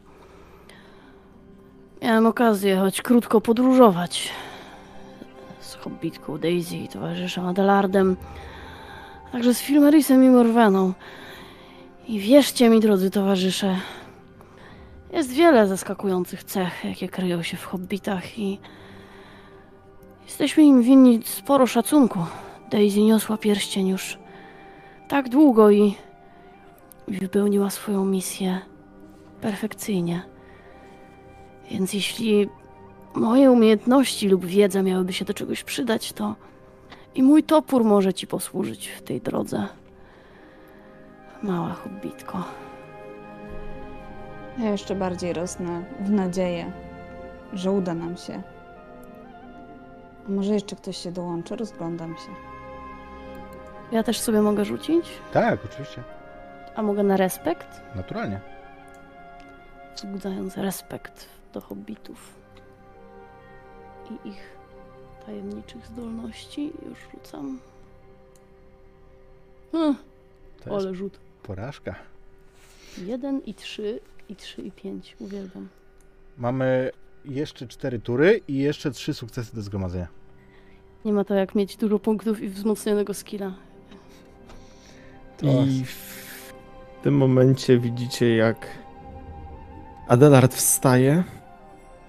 No, skoro Filmaris obiecał strzec mojej drogiej kuzynki Daisy, to ktoś musi również strzec Filmarisa. Raz swym ciałem ochroniłem jego, ochronię i drugi raz jak będzie trzeba. I wstaję. I staję przy boku Daisy.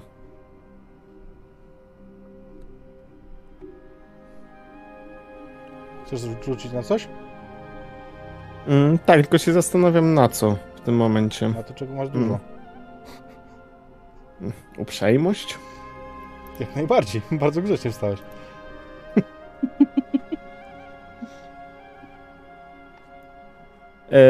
Czy jako, że byłem dosyć wesoły w tym przedstawieniu się, bo przedstawiłem tak Filmarisa, to czy mogę sobie wykorzystać punkt nadziei za dodatkową kostkę z wyróżnika? Możesz. Dobrze. Czyli dwie bonusowe wtedy mam, tak? Tak. Great success. I brakuje nam ostatniego sukcesu, kiedy wszyscy patrzą zdziwieni. I ja się odezwę, wyciągając swój miecz, przyklękując koło Daisy. Na życie swoje i honor swój przysięgam chronić cię i wspierać. Masz mój miecz do twojej podróży. I rzućmy jeszcze, żeby mechanice uczynić zadość. Great success. I to wystarcza. Gandalf wstaje i staje pośród was. Szóstka towarzyszy. Tam, gdzie armia nie zdoła, tam my może... Ej! Tak nie może być! Wpada mu w półsłowo Boromir. Jeżeli ona idzie, to ja na pewno też. Gondor musi mieć tą swoją reprezentację.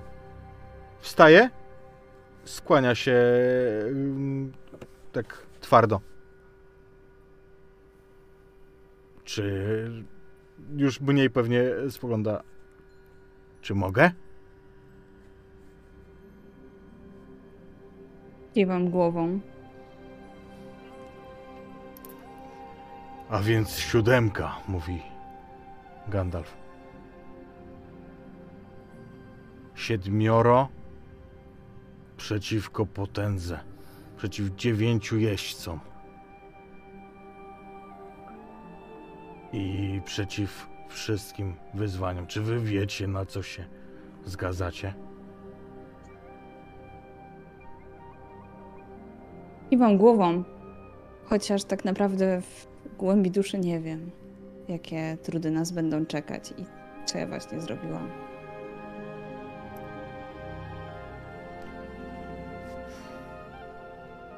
Postanowione więc. To w waszych rękach. Powierzamy los nas wszystkich i domy nas wszystkich. Pamiętajcie, że wasze również.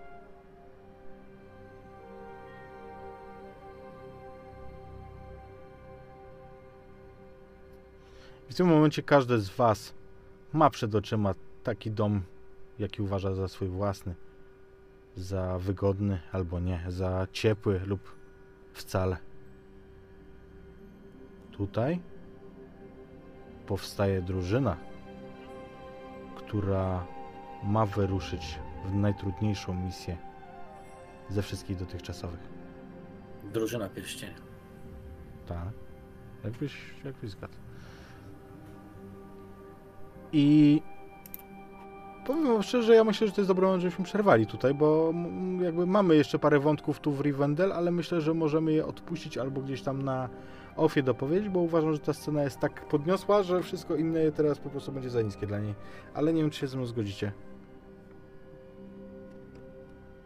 Chyba nie tak. A więc dobrze.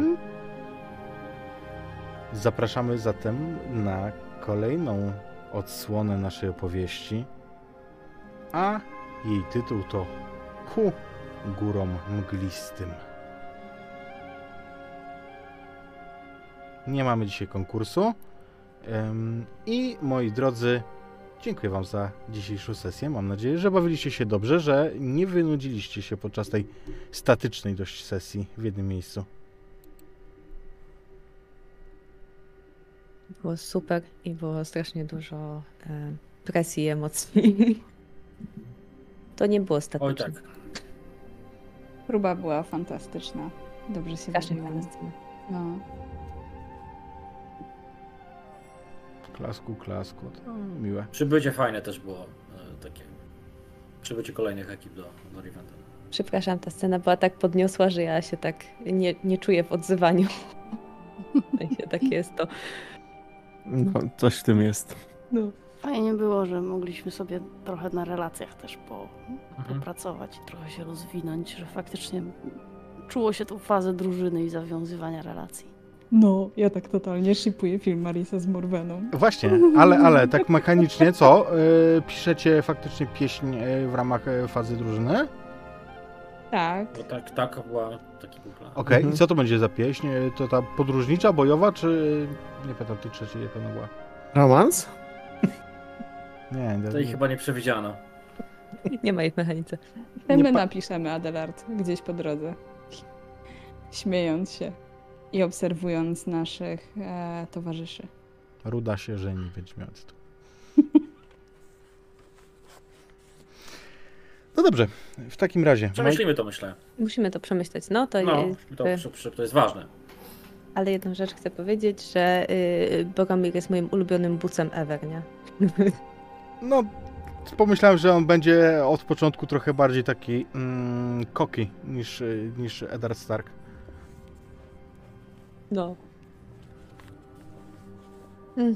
Dobrze, że z nami idzie, bo nie chciałam umierać. Nie no, ty nie jesteś tym. Nie jestem. Nie jesteś szalonym binem, nie? Masz za małą brodę.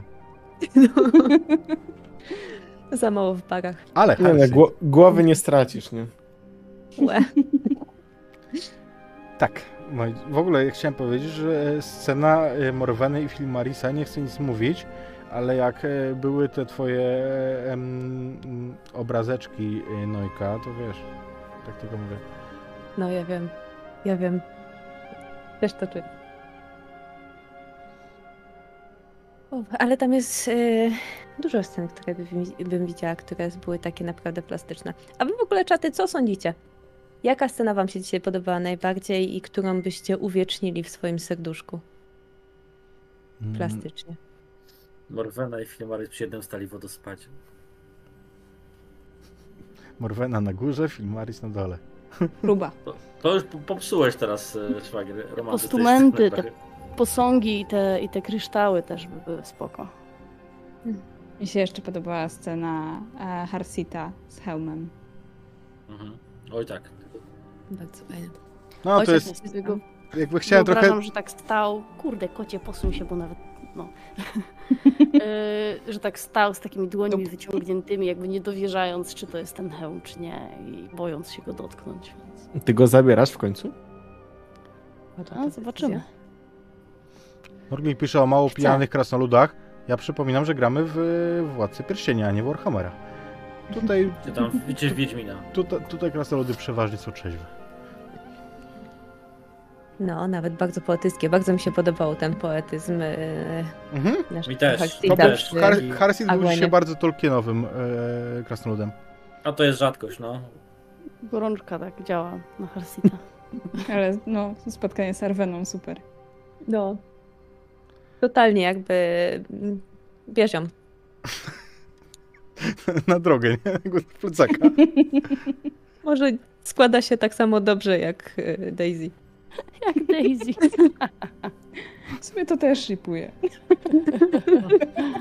Totalnie. No, po prostu w sensie Daisy i Walizka, czy co? Przebicie serca w tej scenie. Daisy i Adelard. Jakby, tak. Wiecie, wiedziałem, że Gimli nie wyruszy. A ja uważam, że jednak uczucia krasnoludów wobec elfek są gdzieś przeurocze z filmu.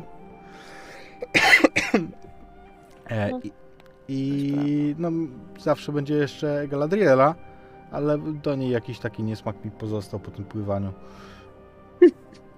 No to już napisały, że ten przecież Galadriela dopłynie, nie? Po co tam, żebyśmy myśli? No. Nawet jak to nie ma morza, ani rzeki, nie? To i tak dopłynie. Nie, to chodziło o to, że wiesz, że do Walinoru zapłynie pierwszy.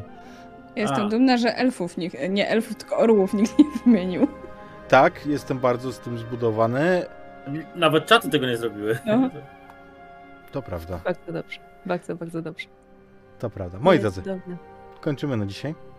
Dziękuję wam za sesję, a jutro już przestanie być tak cukierkowo i słodko pierdząco, bo jutro wjeżdża Kulcik. A za 2 tygodnie wracamy jako drużyna pierścienia. Tak. Już oficjalnie. Albo drużyna sufleta, niektórzy tak piszą. No tak, drużyna sufleta też będzie. Miłej nocy. Na razie. Na razie.